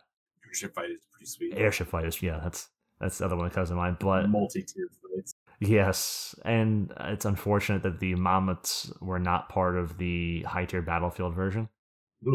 That would have made it a lot better on VD. That would have been fun because now on VD it's really not hard. Yeah, there would there would have been like five of them. yes, five like super Oh, hard man. leveled up. They they got to bring them back for maybe an ambuscade or something because they have not used them in like fifteen You're years. right. They'd be I- perfect for an ambuscade. Yeah, it would be such a throw off to make it a V one and like have them change modes and everything. Yeah, because not the- understand how they work. Yeah, because they switch from a staff to a weapon to a hand to hand to like absorb uh, physical Why am I damage. healing to- this? Oh yeah, it's ridiculous. It's great. You can't even- you can't skill chain at a certain you know because you're going to heal them with magic. So you have to like go make like non skill chaining weapon skills and then go to skill chaining at a point because you have to use magic. To, you know, it'd be it'd be awesome. But what do we have next here in this list that I thought up of? Battle content gets a little weird because I think we both agree the campaign is pretty awesome, right? So Yes, if we're gonna, we if we're covered gonna that. say, ah, I really, I just want to add the master trial system to it. I really just like the the jacked up, ridiculous fights, so we have to be really precise. If it's not campaign, you yeah, if it's not campaign. if it's not campaign, I want to say monstrosity, but they never did enough with it. Oh, so Monstrosity. don't like the best tanks in the game, right? Monstrosity is like Pankration, where when you start doing it, it's a lot of fun. But eventually, just leveling up stops being fun, like as fun as it is. But like you to like unlock different monsters and to level up again and like be fighting with like on a colibri casting magic or something, or a fly doing somersault or something. It, it's really cool, uh, and it, it it doesn't sound as cool as it feels, but monstrosity is really fun, kind of like getting sucked in Pankration way. Uh, so I guess that's my Sure. answer. But I really, I, I, they really could have done something with that. Yeah, uh, I never really experienced monstrosity at all, and I never had a desire to ever do it. Eh, Try it sometime. I, You can I be a did. Spriggan. I, I had a situation where I flagged monstrosity for like some reason related to the dueling quests, and I messed up, and I did not know how to turn it off. So every time I zoned into Xarcabard, I was stuck in monstrosity. Oh, mode. gladiator status. You got to turn it off at Yeah, the, that was awful. I like in couldn't North figure Sandy next to the out. thing. Yeah, I looked it up online. I, I checked all the sites, and and I just couldn't figure it out. And I was like, I was actively angry. I was swearing at my computer. And this was, yeah, this was like maybe a year ago. Like I was Really? Oh wow. Oh That's- man, I was so angry. that's hilarious. yeah, I was like, fuck this gladiator mode. Like, You didn't even so know what it was, so you couldn't say fuck it, fuck whatever this thing Yeah, I didn't know what was happening. All I knew is I couldn't interact with anything. And I remember I had to get into Xarcabard. It was when I was making my relic gun. Um, I, I I needed to get into Xarcabard to do the uh, the Annihilator trials, and I couldn't get in there, and I was so mad. Okay, Fox. Looks like it's going to get weird now. Uh, mm, Eh, maybe. well, who's the best waifu? Who's your favorite waifu? So, as adult men, this is a very strange topic, but at the same time, it's not. Um, I would say that my favorite waifu in this game is probably Arciela. Ooh, she occasionally enjoys being slapped in the heat of the moment. I have on her wiki page. Well, I didn't want to go like super deep with the whole Sean Connery approach, but yeah, I'm kidding. You could No, um, it is so. My problem with a lot of the, um, especially with like Iroha, I'll use Iroha as a as a counterexample to my own thing. Um, my issue with Iroha as like say a, a wife or whatever is like she was designed to be, and she spends so much time. I think Arciela was designed to be a doing. waifu more than she is. Well, she was, but in a different way, and that's kind of what I'm going to use as like a contrast. Um, Iroha cares about like what you are doing at all times. It's all about you. It's really obnoxious, and like in game, like you can't even get your own space, like because it's it's just it's it's creepy almost, you know. But you know, she has a whole history with you or whatever, and that's like the story. You just don't know. Arciela seems to not even give a shit about why you're there for like most things, and then like she kind of like grows on you and it's not even that you can do like the And your character thing. grows on her. Yeah, exactly, exactly. Like it, it feels like something progresses there. Actually, and, yeah, that's a good point. I think that's the first You time your character like builds a progressive, visible relationship with another mainline character in a serious like way. and y- y- the, the only thing that bugged me is that you could be creepy like during the during the cutscenes. Like I didn't feel like it really needed that, you know, to add that. And just the fact that she played oblivious kind of detracts from it. But I think overall, it's it's, It was very Japanese. The best choice, yeah. yeah. What you didn't unlock Arciela's blouse key item at the end of uh, uh Adoulin missions? Actually, I'm pretty sure I chose all the creepy options. One second. I, I I did unlock the blouse because I'm like, oh, you gotta get this key item. It's it's useless. I gotta Yeah, get I this. Yeah, I intentionally picked all the creepy options just for that, and I really hoped I wasn't screwing myself the whole time. It You- ended up not mattering. You will never guess my waifu. It is impossible for you. To, well, it's not impossible, but you will never guess my waifu. So does that mean I can't pick Prish because that would be weird? It is not a mainline character. It is not Prish, Oh. Lion, uh, Arciela. It's none of those heroines. It's not Nashmau. Not is not Nashmeira? Sorry, Nashmau, the fucking zone. It's not Naja, although I think that Naja is not a bad waifu. It, it, it- it- see, I it's not I- a damn waifu. I told Carrot well, before this, so we were thinking this list really quick while you were dicking around in Odyssey.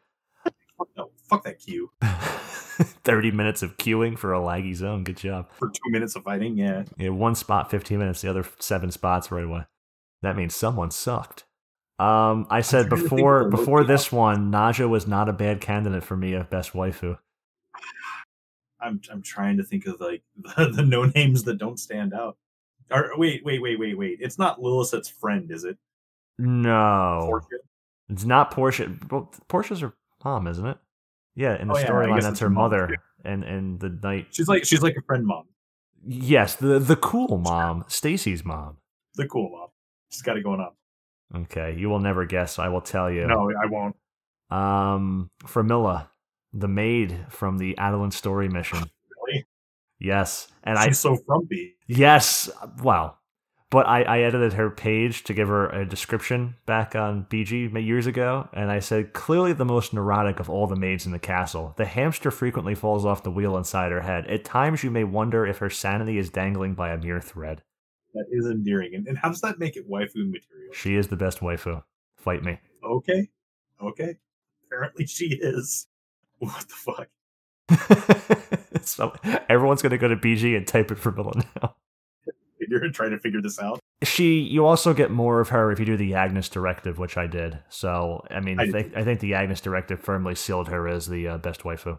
She I remember is, she got down on a lot of zany stuff. That's yes, it is great because the thing is, the Ygnas one, she just like throws her arms up in the air, and then literally the wind animation goes by, and a leaf kind of. yeah. Yes, it is great. Oh, I love her. You know, I think I think Adoulin had like most of the like the best cutscenes. Honestly, like they put the for NPCs. Yes. Yeah, they put they put so much care and craftsmanship, especially in like the main story. The the subtlety there, because that, that humor that that humor would have fallen so flat if they had done the same sort of thing in like Chains or yes. Know, anything prior. Because it wasn't. It was more a different tone. Kind of like yeah. you know, same thing with um Prish. Like you, you're like you have a bond with her, and it's like the bond of like struggling and fortitude and overcoming like the ending of the world. You know, like your bond with her is like an epic narrative bond, like some uh, Homer uh, Odysseus shit. But with, also, it's creepy. Mm, mm, yeah, a little creepy. She's a little, I mean, yeah, a little, little interesting. But she's a child. But yeah, with with Adoulin and those characters, whether it's Ygnas or and even you know the stupid tiger, what's his name? Uh, Alberto. Yeah, even with him, like all those characters, you kind of like have like this like growing thing with them and it's like a progression of like like you're not just like taken for granted like you know oh you're spicy ryan we're gonna go do this and it's like no you kind of like you know kind of like builds up is it wrong that i never gave a shit about Morimar though mm, I don't think many people. I never did. cared about him one time. I did really and like the art with Theodore. him. I didn't care about Theodore either. Well, Theodore, no one cares about him. He's he's yeah. he's he's just not Dracula. He's not Dracula. He's dis- oh, that's what my buddy. Yeah, when I went through the story missions, he was like, "Oh, not Dracula." And yeah, just called it immediately. Instead of like Transylvania uh, Dracula, instead of that, he's like the Czech Republic discount. You know, not even Prague. He, he's like the Brno Czech discount of of Dracula. Fair. Oh man, I like how this came up during waifus. Uh, oh, of course. But no, the art with Morimar and the and the big lion there, the the cat, the Darrcuiln, whatever the hell his name is. Yeah, but that that was really good art, and that was like you know I like cats, so I can I can empathize with him and his kitty. All right. Best Unity. Oh man, so the the best Unity is Sylvie. Yeah, I, agree. It's hard to hard to argue that. Yeah. Although I'm so when when you're not like when when you haven't gotten like Ygnas and Monberaux, obviously there's argument for the other white mages, but once you have those things, those other white mages are ultra redundant and unnecessary, and you just pick Sylvie. Can I tell you now that I have Monberaux, I love him. Right? That's I what I tell me, everybody. It takes a real life year to unlock him if you do it constantly every month. So anyone who doesn't have him, uh, you should have the luck. And I ignored those deeds things for like the year they were out, and then they finally dropped that on me, and I'm like, "Oh, you finally fucked me." Have you powered him up? Have you seen what he does? Uh, he knows he does AOE panacea and stuff, but otherwise, what? Uh, well, he also super benedictions twice. Like there, it's he's insane. Yeah, but you got to trade like hundred k every conquest tile to do that. I'm not going to give this guy 400 k a month every time to keep going back to him just so he does. It's, it's a month, man, and and you also need to give him a, a high elixir too. Yeah, so I gotta I gotta pay him 141 k every you know every or 100 441 k every month. I'm like, eh. Well, when you do as many stupid things as I do uh, in this but game, is absolutely great he's... because for finally now, unless King of Hearts is blowing through his MP on Firaga, which is stupid. That is the yeah. worst thing about King of Hearts. I don't even know why they did that. It is the worst caveat of that character almost. Well, do only darkness. Yeah, unless unless he's done that, Ulmia will not do ballads now. For most things you would do, like unless you're like no MP on Blue Mage or something. I don't know but she won't do ballads. So you can be on like Puppet Master or something getting CP solo and you don't lose your ballads because Monberaux doesn't have MP you have to worry about. She keeps up double march the whole time. Finally. He's also incredible technology for things like uh, if you're fighting Kin and Kin does target, you just step behind Monberaux. I did Target comes right off. what? He does. He covers you. Did not know that. Yeah, dude. He sits in range and he covers you. And uh, a lot of people don't know that on on Kin and even OU, um, if they use target, um, you can actually break target through the use of cover by someone else. So if you get behind him, he just covers you. yep, automatically. What the hell? Is that As long as to cover be? is up. As long as cover is okay, up. So it's it's like an ability he mixes. Yes, he uses cover. Okay, he does, he's not a very resilient NPC, so that would be like a desperate kind of thing. Yeah, I mean, he's he's tankier than a lot of the trusts are. Well, I mean, he has more HP, but no, he has no like no innate uh, DT or anything. Um, but it, it's it's useful for a lot of really weird niche things. That is good to It's know. a little known a little known fact about him. I mean, if we had to pick like the coolest Unity, uh, I leveled up with Naja uh, on a mule or whatever, just getting some levels or something. She's not a bad Unity to or a trust to call. I mean, maybe she's not the strongest for me. Maybe like Flavia would be stronger. The the Puppet Master uh, Courier, not Courier's Guild, the Murmurs Guild. Yeah, she's in charge of the Murmurs Guild. Moomers Guild, whatever it is. I have to look at it. I think it's Moomers. Oh, I've never gone deep on any of the other ones. She's like a dragoon, so she's kind of cool. All right, all right. So favorite craft, Uh, it's cooking. Uh, yeah, I would say alchemy is my favorite craft, but cooking is the best craft. Yes, my favorite craft is the best craft because I have no ties to the crafts as an enjoyable thing. So I'm just gonna pick the best one. I, I, I yeah, I, I picked I picked Clothcraft like I said before, and it's awful. Uh, but why why alchemy over why alchemy over cooking? We talked about this before about how I used to farm beehive Oh. chips and out in North Gustaberg on the hill there, uh, and For someone timey sake. yes, that was my money making method as my highest job being a thirty three thief. Eventually, I got like forty five for TH two, but that took effort. Good. It, it did. It did, man. Yeah, I can't stop. I got a farm. I don't have any money. Um, it's just I'm sure a lot of people can relate to nowadays, but Sparks kind of alleviate that ever being a thing. And uh, the guy in the link shell I was in, whether it was Moon Stompers or Carbuncle Knights, it might have been Carbuncle Knights, who knows? Um, which were related to the same thing. But anyway, he's like, you can make more money if I turn those into beeswax. And I have like, I'm a high level alchemist or whatever. I'm like 70 or something, so I can HQ them. Because Awesome. back then, getting over 70 was like, you had to get like paralyzing powder from a three eyed fish that was not the easiest to get. Uh, and like make like mamashitos or just stuff in general. And that was a terrible path. But yeah, and that was then eventually turned into like, oh, I'm gonna make my own beehives wax because this guy's not on. And then I'm like, ooh, echo drops are worth money, and then stuff like that, silent oils, prism powders. That was not bad money, but mercury even back in the day as like a random You- crap player. You spend all of your time making poisonous Ricolas. I if like I needed a gil, I would go and like get some slime oils and stuff in uh Korroloka Tunnel, and then make silent oils from the slime oils. It was good money, and you I would even turn it into like a whole. You could like that was the cool thing back then. Even though this isn't a nostalgia episode, that has been is Right. is you could farm more than slime oils. You could farm the Morion worm for the Morion Tathlum while you're farming slime True. oil. Yep, that, that was cool. Yeah, true, true. Um, I actually always overlooked a lot of the, the the NMs that you would randomly come across while farming because most of the time I didn't have cool ones like the Morion one. and back when your inventory was more limited, um, and people like people would always just use a mithkabob or something, or sushi. It was sushi or mithkabob. I only used like two foods back then, and foods are much more diverse and versatile nowadays. Where like cooking is the greatest thing in the world, but back then you know the inventory and like stuff like that. Cooking wasn't as cool. It was like basically just sushi and mithkabob.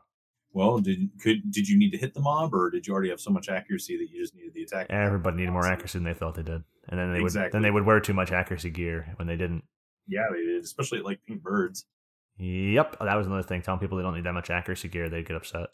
Yeah, and what's funny is like the pink birds camp actually like made it so people should be incentivized to build better sets and not rely on food. But I remember watching people just chug their way Sushi. stacks of sushi. Hunters yeah. a K is sushi, even plus ones. Yep. just just just CPing out or just XPing out there. I think I might have needed it as core sub warrior with Joyeuse, um, spanning slug shot with berserk, which was badass. Way to win the parse. Yeah. Daddy's love has come onto the Corsair at seventy five Maripo. but well, yeah, Stone Cold whiffs though. Remember when Slugshot hit like a truck? Oh my god. Remember when people used that weapon skill? Yes, Yeah. How about since we did favorite craft, how about we go to favorite food then? And the caveat is Yeah, not not your omelet. Not allowed to choose omelets. I mean, everyone knows about your omelet by now. Your omelette du fromage. It's also not Altana's Repast because I don't care about some superfood. Can you imagine people pay like what was it, five mil for the plus two food for that? Uh, What is that? Ten mil even, I Yes. think, for the plus some two people food. have some people sit on Captain Gill and they're just like, sure, I'll spend. I'll pay. I'll spend ten mil of food. Dead. Colibri. Yeah, no, I would. I wouldn't do that. Like too many people around me are going to screw up. There's no way I'm eating a, a five ten mil food. Speaking of food and Colibri taking it, SE really missed a chance with the Goblin ambuscade to bring in the that. Remember the? It was a crystalline prophecy, the fight against the seed goblins and whatever, the Quadav that worked the goblin, and the goblin used Yeah. like that that that food move that would like. Actually, I think if he had food, he wouldn't take it. But I think if he didn't, he would give you like this negative food or something. You could have had him take away food, and the ambuscade would have been great. yeah. if you would've- used food, it was a mechanic. That'd be great. Um, favorite food. I would say that my favorite food in the game right now is probably it's not an omelet, probably grape daifuku.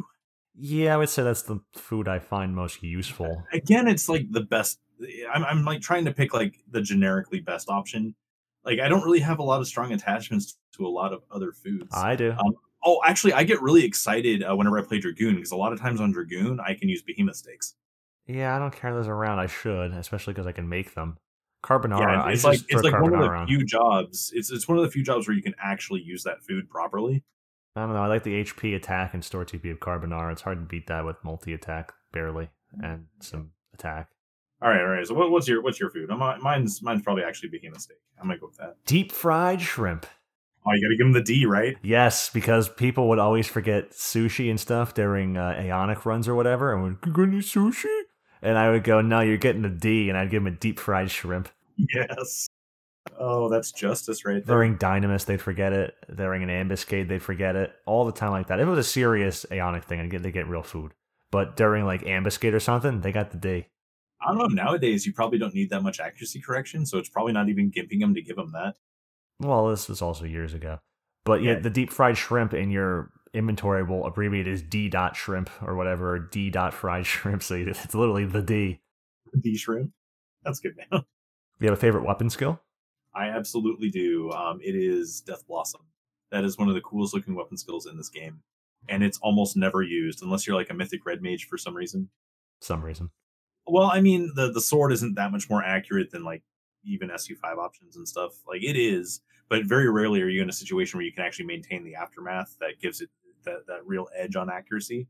And even then, you're only using that accuracy to land things like sleep and silence. You're not using it on your real spells like frazzle, hopefully. Um, and you're you're actually applying skill properly um, in, in those slots for those uh, for that situation.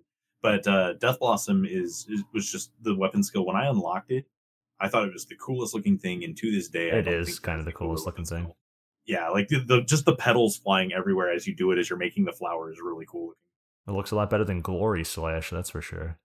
Oh yeah, the, the It- savage blade with extras. No, the Glory Slash was just like it was like Circle Blade with like light or something. Unless I'm thinking of no Uriel's I, I'm thinking of Uriel Blade. Yeah, Uriel Blade's the one where you jump up with the wings and do the like the light exploding from the ground, like fissures You know, or whatever. I'm surprised they didn't add the wings to another weapon skill yet. Yeah, I'm surprised they haven't brought Uriel Blade back because that was probably it was Savage Blade animation with all the extras. Yeah, it was like Flashka also. Even Gates, the the Tartarus Gates thing, not the one from the relic weapon, but the one from the um the Wings of the Goddess campaign weapon. That was a cool looking one too. I don't even remember that one. It's like a bunch of like voodoo curses, or whatever I remember correctly. Yeah, that's pretty cool. It was like a purpley kind of like a like a not spirit taker, like a like a sunburst looking thing where you swing and it it just puts people like to sleep and whatever. It's like a stupid weapon skill. It's cool in campaign, of course, but What sucks about those weapon skills is if they came out now and they were even remotely good, we would get so tired of seeing them because that's all, all people would use. well, well, CDC, CDC, C- but um, Right? I've never liked the look of CDC. I think it It's looks alright. terrible. no, I think Glory Slash is fusion property or something stupid though. So it would be absolutely awesome if you got him because then Sword would have a fusion one that's not Atonement. not Knights of Round. Wow, Knights of Rotund. Yeah. I don't even know that has a property on it, but you certainly wouldn't use the weapon to find out. Uh, my favorite weapon skill. Ah. I'm. So many of the old ones are so boring. I don't know. Evisceration's kind of cool. That was like the first one I. The first. Okay, I'll say Yeah, you stab you stab someone a bunch. the that's the first time I ever thought a weapon skill was cool, and I'm like, what's that? I got to unlock that. Was Evisceration because there was this guy on Zam's forums back in the day who had like an avatar of his Mithra doing Evisceration or something. I'm like, oh, that looks really cool. And I think that was like the first weapon skill I thought was super cool and I wanted to unlock. Oh, I'm such an idiot. Um, so it's kind of tied with Death Blossom, but Blade uh, Blade: Ku.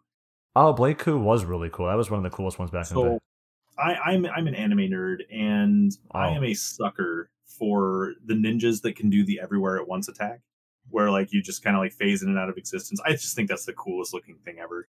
And just Blade: Ku just kind of captures that. I don't care about the kanji flying around or anything like that. Uh, what I care about is just the the disappearing and reappearing in and out of existence while you're doing like the strobe effect weapon skill that gives people seizures. I, I, I think that, that that weapon skill is really cool looking. Otherwise, leg sweep is badass. leg sweep.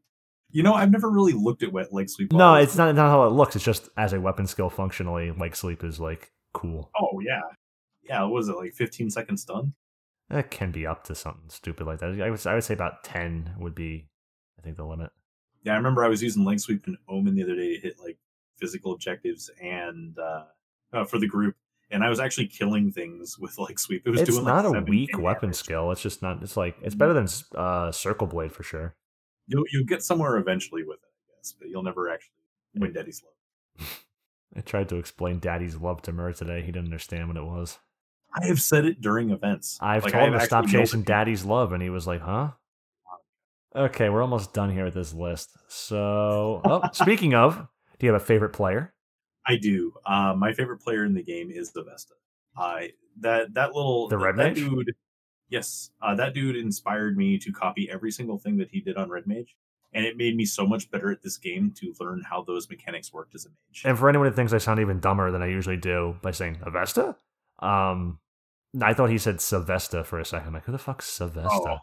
Nope, Avesta. Um, that that dude is is just the OG Red Mage that did OG Red Mage things, and he, whoever they are, um, they they inspired me to do stuff with Red Mage that wasn't just healing and casting enhancing magic. Like it, it's it's basically the reason I ever became a Red Mage tank, which is the most fun thing I've ever done in this game. They should have never killed that function I think Avesta was overrated. soloing.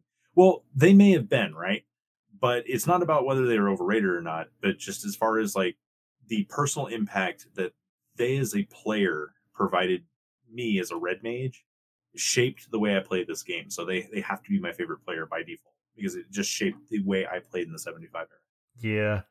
Um, because I had seen back in the day when it was hard to find these things, like not even just YouTube, but just like obscure Japanese sites, like some random person would make you be like, look what this person did. There was a ninja back at 75 who soloed Ash Dragon as Ninja Sub Pup. What?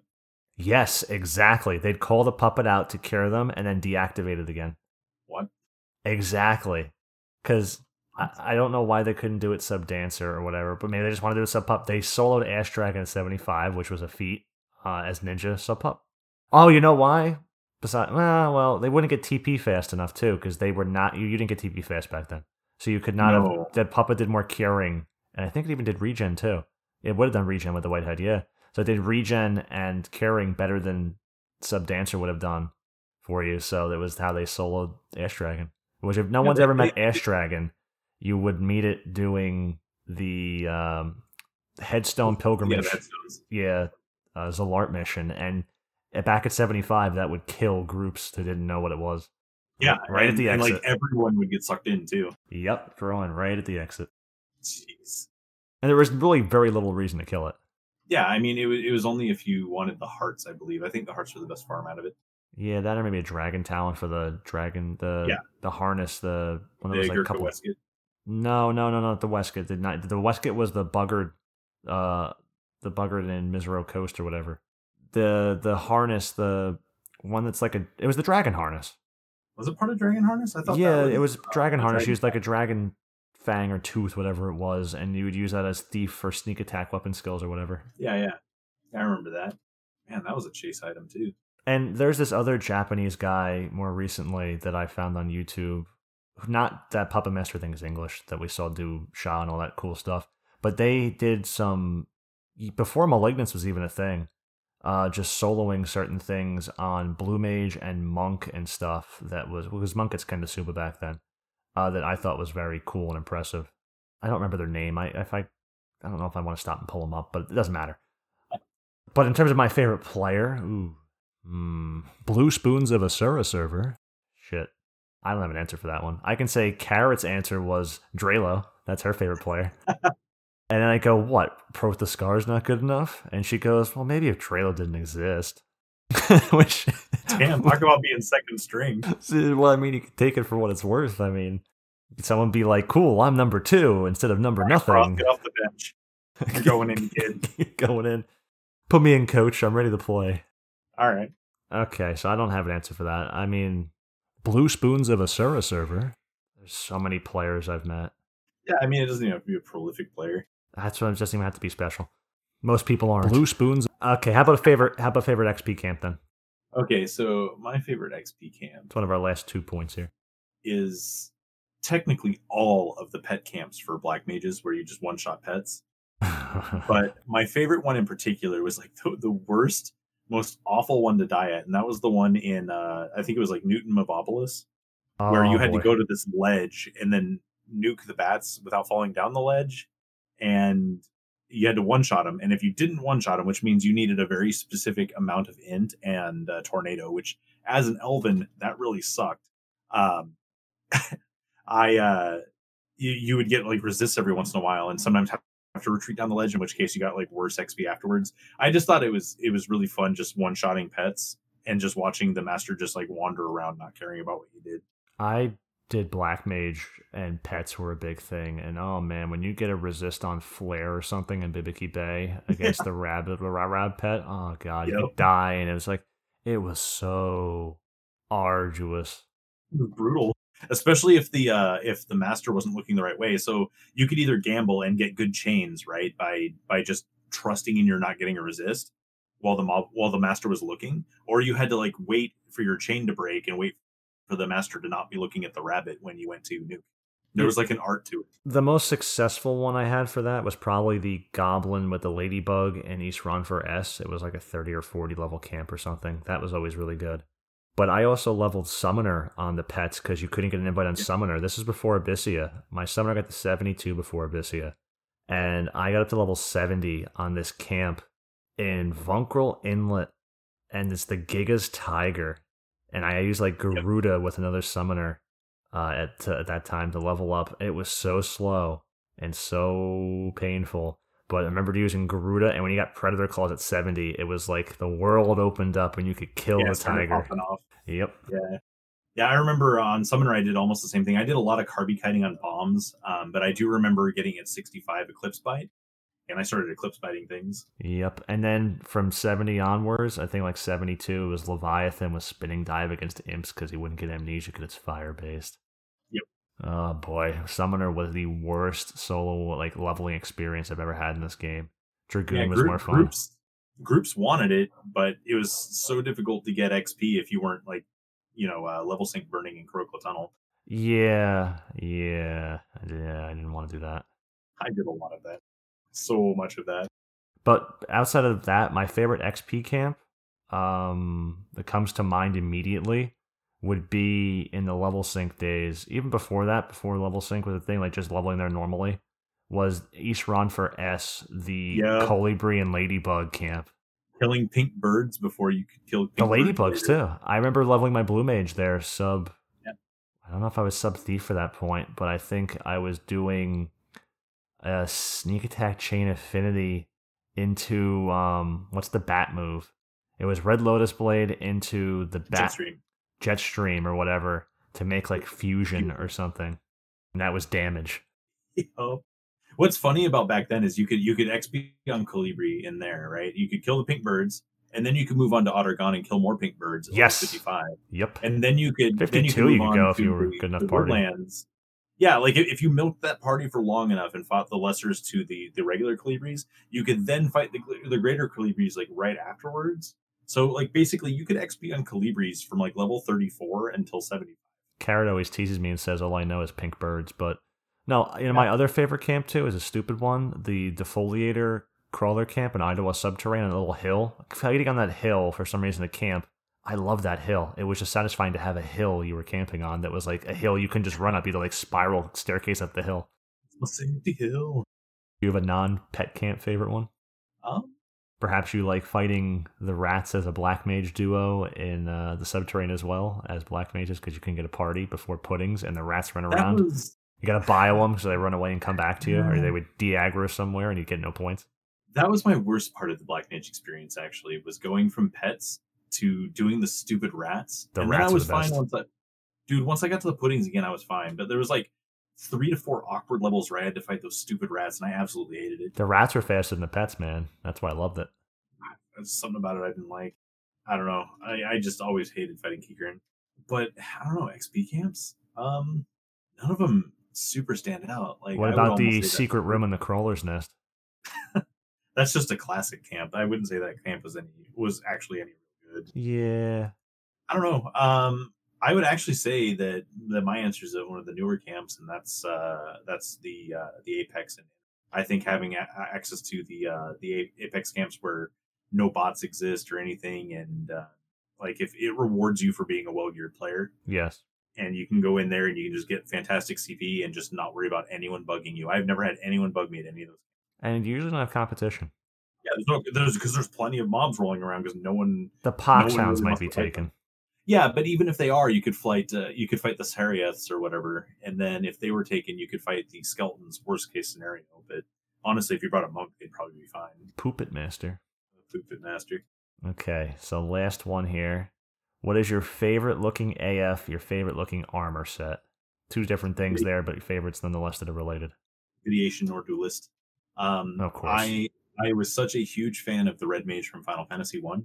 It has always been my favorite class um, throughout all of Final Fantasy, and in this one here, I think they nailed it with it as far as like how the look is for for Red Mage.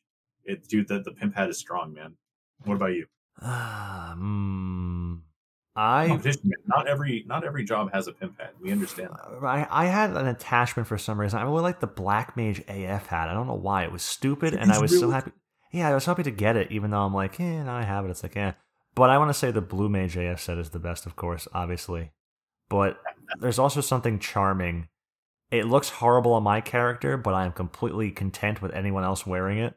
Uh, the Puppet Master AF set.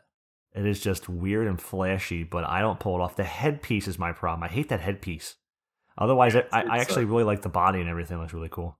It's, it's a little derpy cap, I guess. It looks like it's, It's- strapped on. It looks like a swim cap or something. Yeah, What is that shit? I agree. I agree. It's kind of weird looking. It's it's like otherwise my favorite armor set.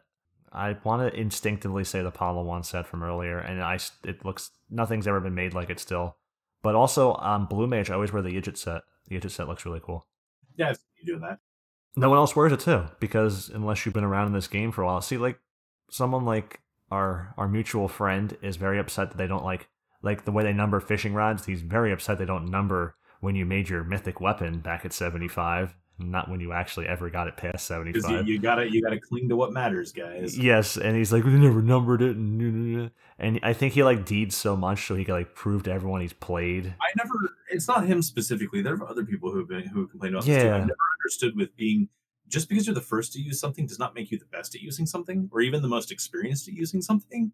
So just because you had it first doesn't mean you're actually good at using it. Taking someone's virginity is not special. Having a good time is. Exactly. And you have a good time when you have experience. Exactly. Otherwise, it's just you know a bunch of inexperienced people just bumping around all awkwardly, Is it it? which is which is kind of what happens in this game when most people make a mythic Oh boy. And then refuse to take it to item level. I don't know, but those are the things I like because people buy all these stupid vanity items like the um the Fermion sword. So while it's cool that I have the glowy swords, I sometimes lock style. I absolutely hate it when people get that shit marked, even though I, I I've done it before, right? I, I absolutely hate the fact that, that people have these things marked because it's something that you should be doing as an But if you went and picked up the Amir set from uh, Salvage, not Salvage, god damn it, um, the uh, little bit assault. If you went to assault, because I, I started thinking about when I said salvage, something about the Scotty set. I was like, yeah, they already did the Scotty set over. Now it's the Maganda. But then I, you know, I'm thinking of two things at once. Um, so yeah, if you go and pick up the Amir set from Assaults, that's actually still a unique set that no one wears. So if you walked around in that, it actually looks very cool. And no one who hasn't played this game for a long time thinks of those pieces of gear. Like if no one wears the P boots anymore, that would be a great lock style. Bring back the P boots. Oh, the whole P set, man. Yeah, the whole P set. Yeah, the the Arum Curious set. And people will get the Arum gear because they're making mythic weapons, so the Arum gear is everywhere, but no one's making their full Arum set. No one I've never seen a character run around in the full Arum set. Yeah, my my buddy uh, Hayden actually lock styles old school gear sets. So he like his red mage is the old school like Dalmatica Vitiation, Carmen or Crimson Cruci's legs, you know that sort of thing. And then he does uh, like the uh, the samurai that wears the um, the Usukane Kane body and oh that like, was cool the scorpion helm, yeah that stuff or not the scorpion helm but the Aces helm. How yeah how not even the Aces helm because Aces helm there's a lot of argument back and forth about that being the best piece back in the day or not. yeah, that was a big thing. But the um the headpiece you'd weapon skill him with strength, the demon's helm or something. And no Well, one wears when the you- when Westcott. you're- The Westcott's the like the coolest armor piece too. I have a Westcott lock style. Uh, I have a lock style with the Westgate where it's the uh, the old school version where it's the Black Mage head, um, or the the relic head, the Westgate, and the uh, the pants for the day, uh, the the relic pants yeah, that's right. for the for the day bonus. Those pants look But, better um, the AF pants. For a long time, I actually used to lock style um, the uh, an Aces helm, a Ataberg, and the um, the Aono Casciales or whatever the, the the the legs are. I, I forget what they were called in the original. Homum version. the homam yeah i used the homam legs the homam hands and i had the p boots on and that was my lock style on dark when i came back I'd be happy So when people wore like the murky water cores and the other ACP that's my looking black armor. lock style Yeah, if they wore that body or and just the even the paladin looking body from ACP looks like nothing else. Like, but you never see anyone like Lockstyle. It's all it's all um, malignance gear and stuff. Or now it's this new Odyssey gear. Everyone just locks that gear because they think it's like cool to have that. i'm so sad that um that i have to be on black mage to actually you know see this lock style because i almost never use it but i use uh the exemplar staff because it looks like a staff rod of rich mahogany i use the the artifact head right i use the murky water core as the body uh regal cuffs for the hands Abdallah Sublugar for the uh, legs and uh, Thera Greaves for the feet. And all of those pieces match really well, and you look like a really cool black mage when you're using it. Just a just pro tip as we journey through lock styles. Yes, the true end game. Yep. Oh, dude, I've got I've got like 80 lock styles. But I gotta That's- say, that's- I mean, I think that's about it. But this was fun to do this. yeah, yeah. Um, it's it's nice to like circle back to one of these things every once in a while and stop worrying about, uh, you know, having concise content that's constructive about how to play the game or whatever, and Yeah. worry about all the small shit that no one really cares about, but everyone asks questions. I hate getting those questions in game. Uh, I got an augment on my Herc. Should I keep it? Oh, come on. Is that really the best thing you could ask me? I promise you, it's not going to show up on the parse, man. If you have to ask, it's not going to show up. If you care that much, you better pick up a spreadsheet that someone's done for you. Yeah, pretty much. Otherwise, it would just shoot, it would just stand out, and you'd be like, "Yeah, that's clearly better." Yeah, but it's really hard to tell at times because, you know, say you get quad attack And 2 and double attack 3 on your foot boots, and then you get critical hit rate 1 and quad attack 3. It's obvious it doesn't matter in the long run. And they're really close no matter what, but like you go, hmm, should I replace it? To be honest, if, it, if it's close and it doesn't super matter, I would just pick the quad three because it looks cooler when you're wearing it. My picked the quad 3 because it had more accuracy. My other one had like 4 accuracy plus. I'm like, well, that's an easy choice. Yeah, Ak is Ak is going to be king in base sets for me. I can see that. Pups running around in quad 3, crit rate 1, accuracy attack 20 ish on Herc boots. That's a that's kind of cool. It's got no magic evasion, of course. It's got some, but But it's garbage. yeah, Yeah. that's that's the curse of Pup too. It doesn't get the kind of Saba like Monk does, but it does get Malignance, which is especially if That's King Koken is good enough.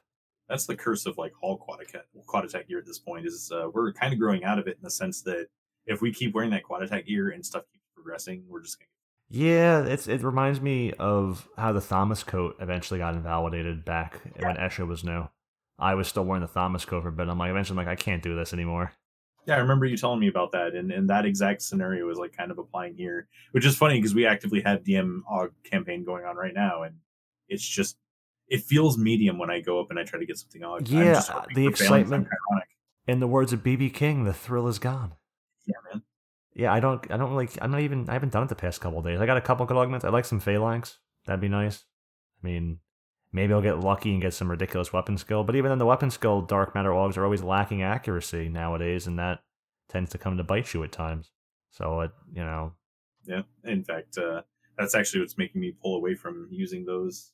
Uh, a lot of those dark matter augs is because they always have like 14 accuracy on them. Or how about how about like weapon skill damage nine and like some strength and like no accuracy? had that had that happen, I think. Yeah. Or it's like mind five, weapon skill damage nine or ten, right? And then it has like pet accuracy four, pet dex four. I got the quad attack plus three hands with decent accuracy and had pet dex plus one. I'm like, well, there you go, puppet. Have fun. Yeah, pretty much. You get the good augment. But I think we're done now.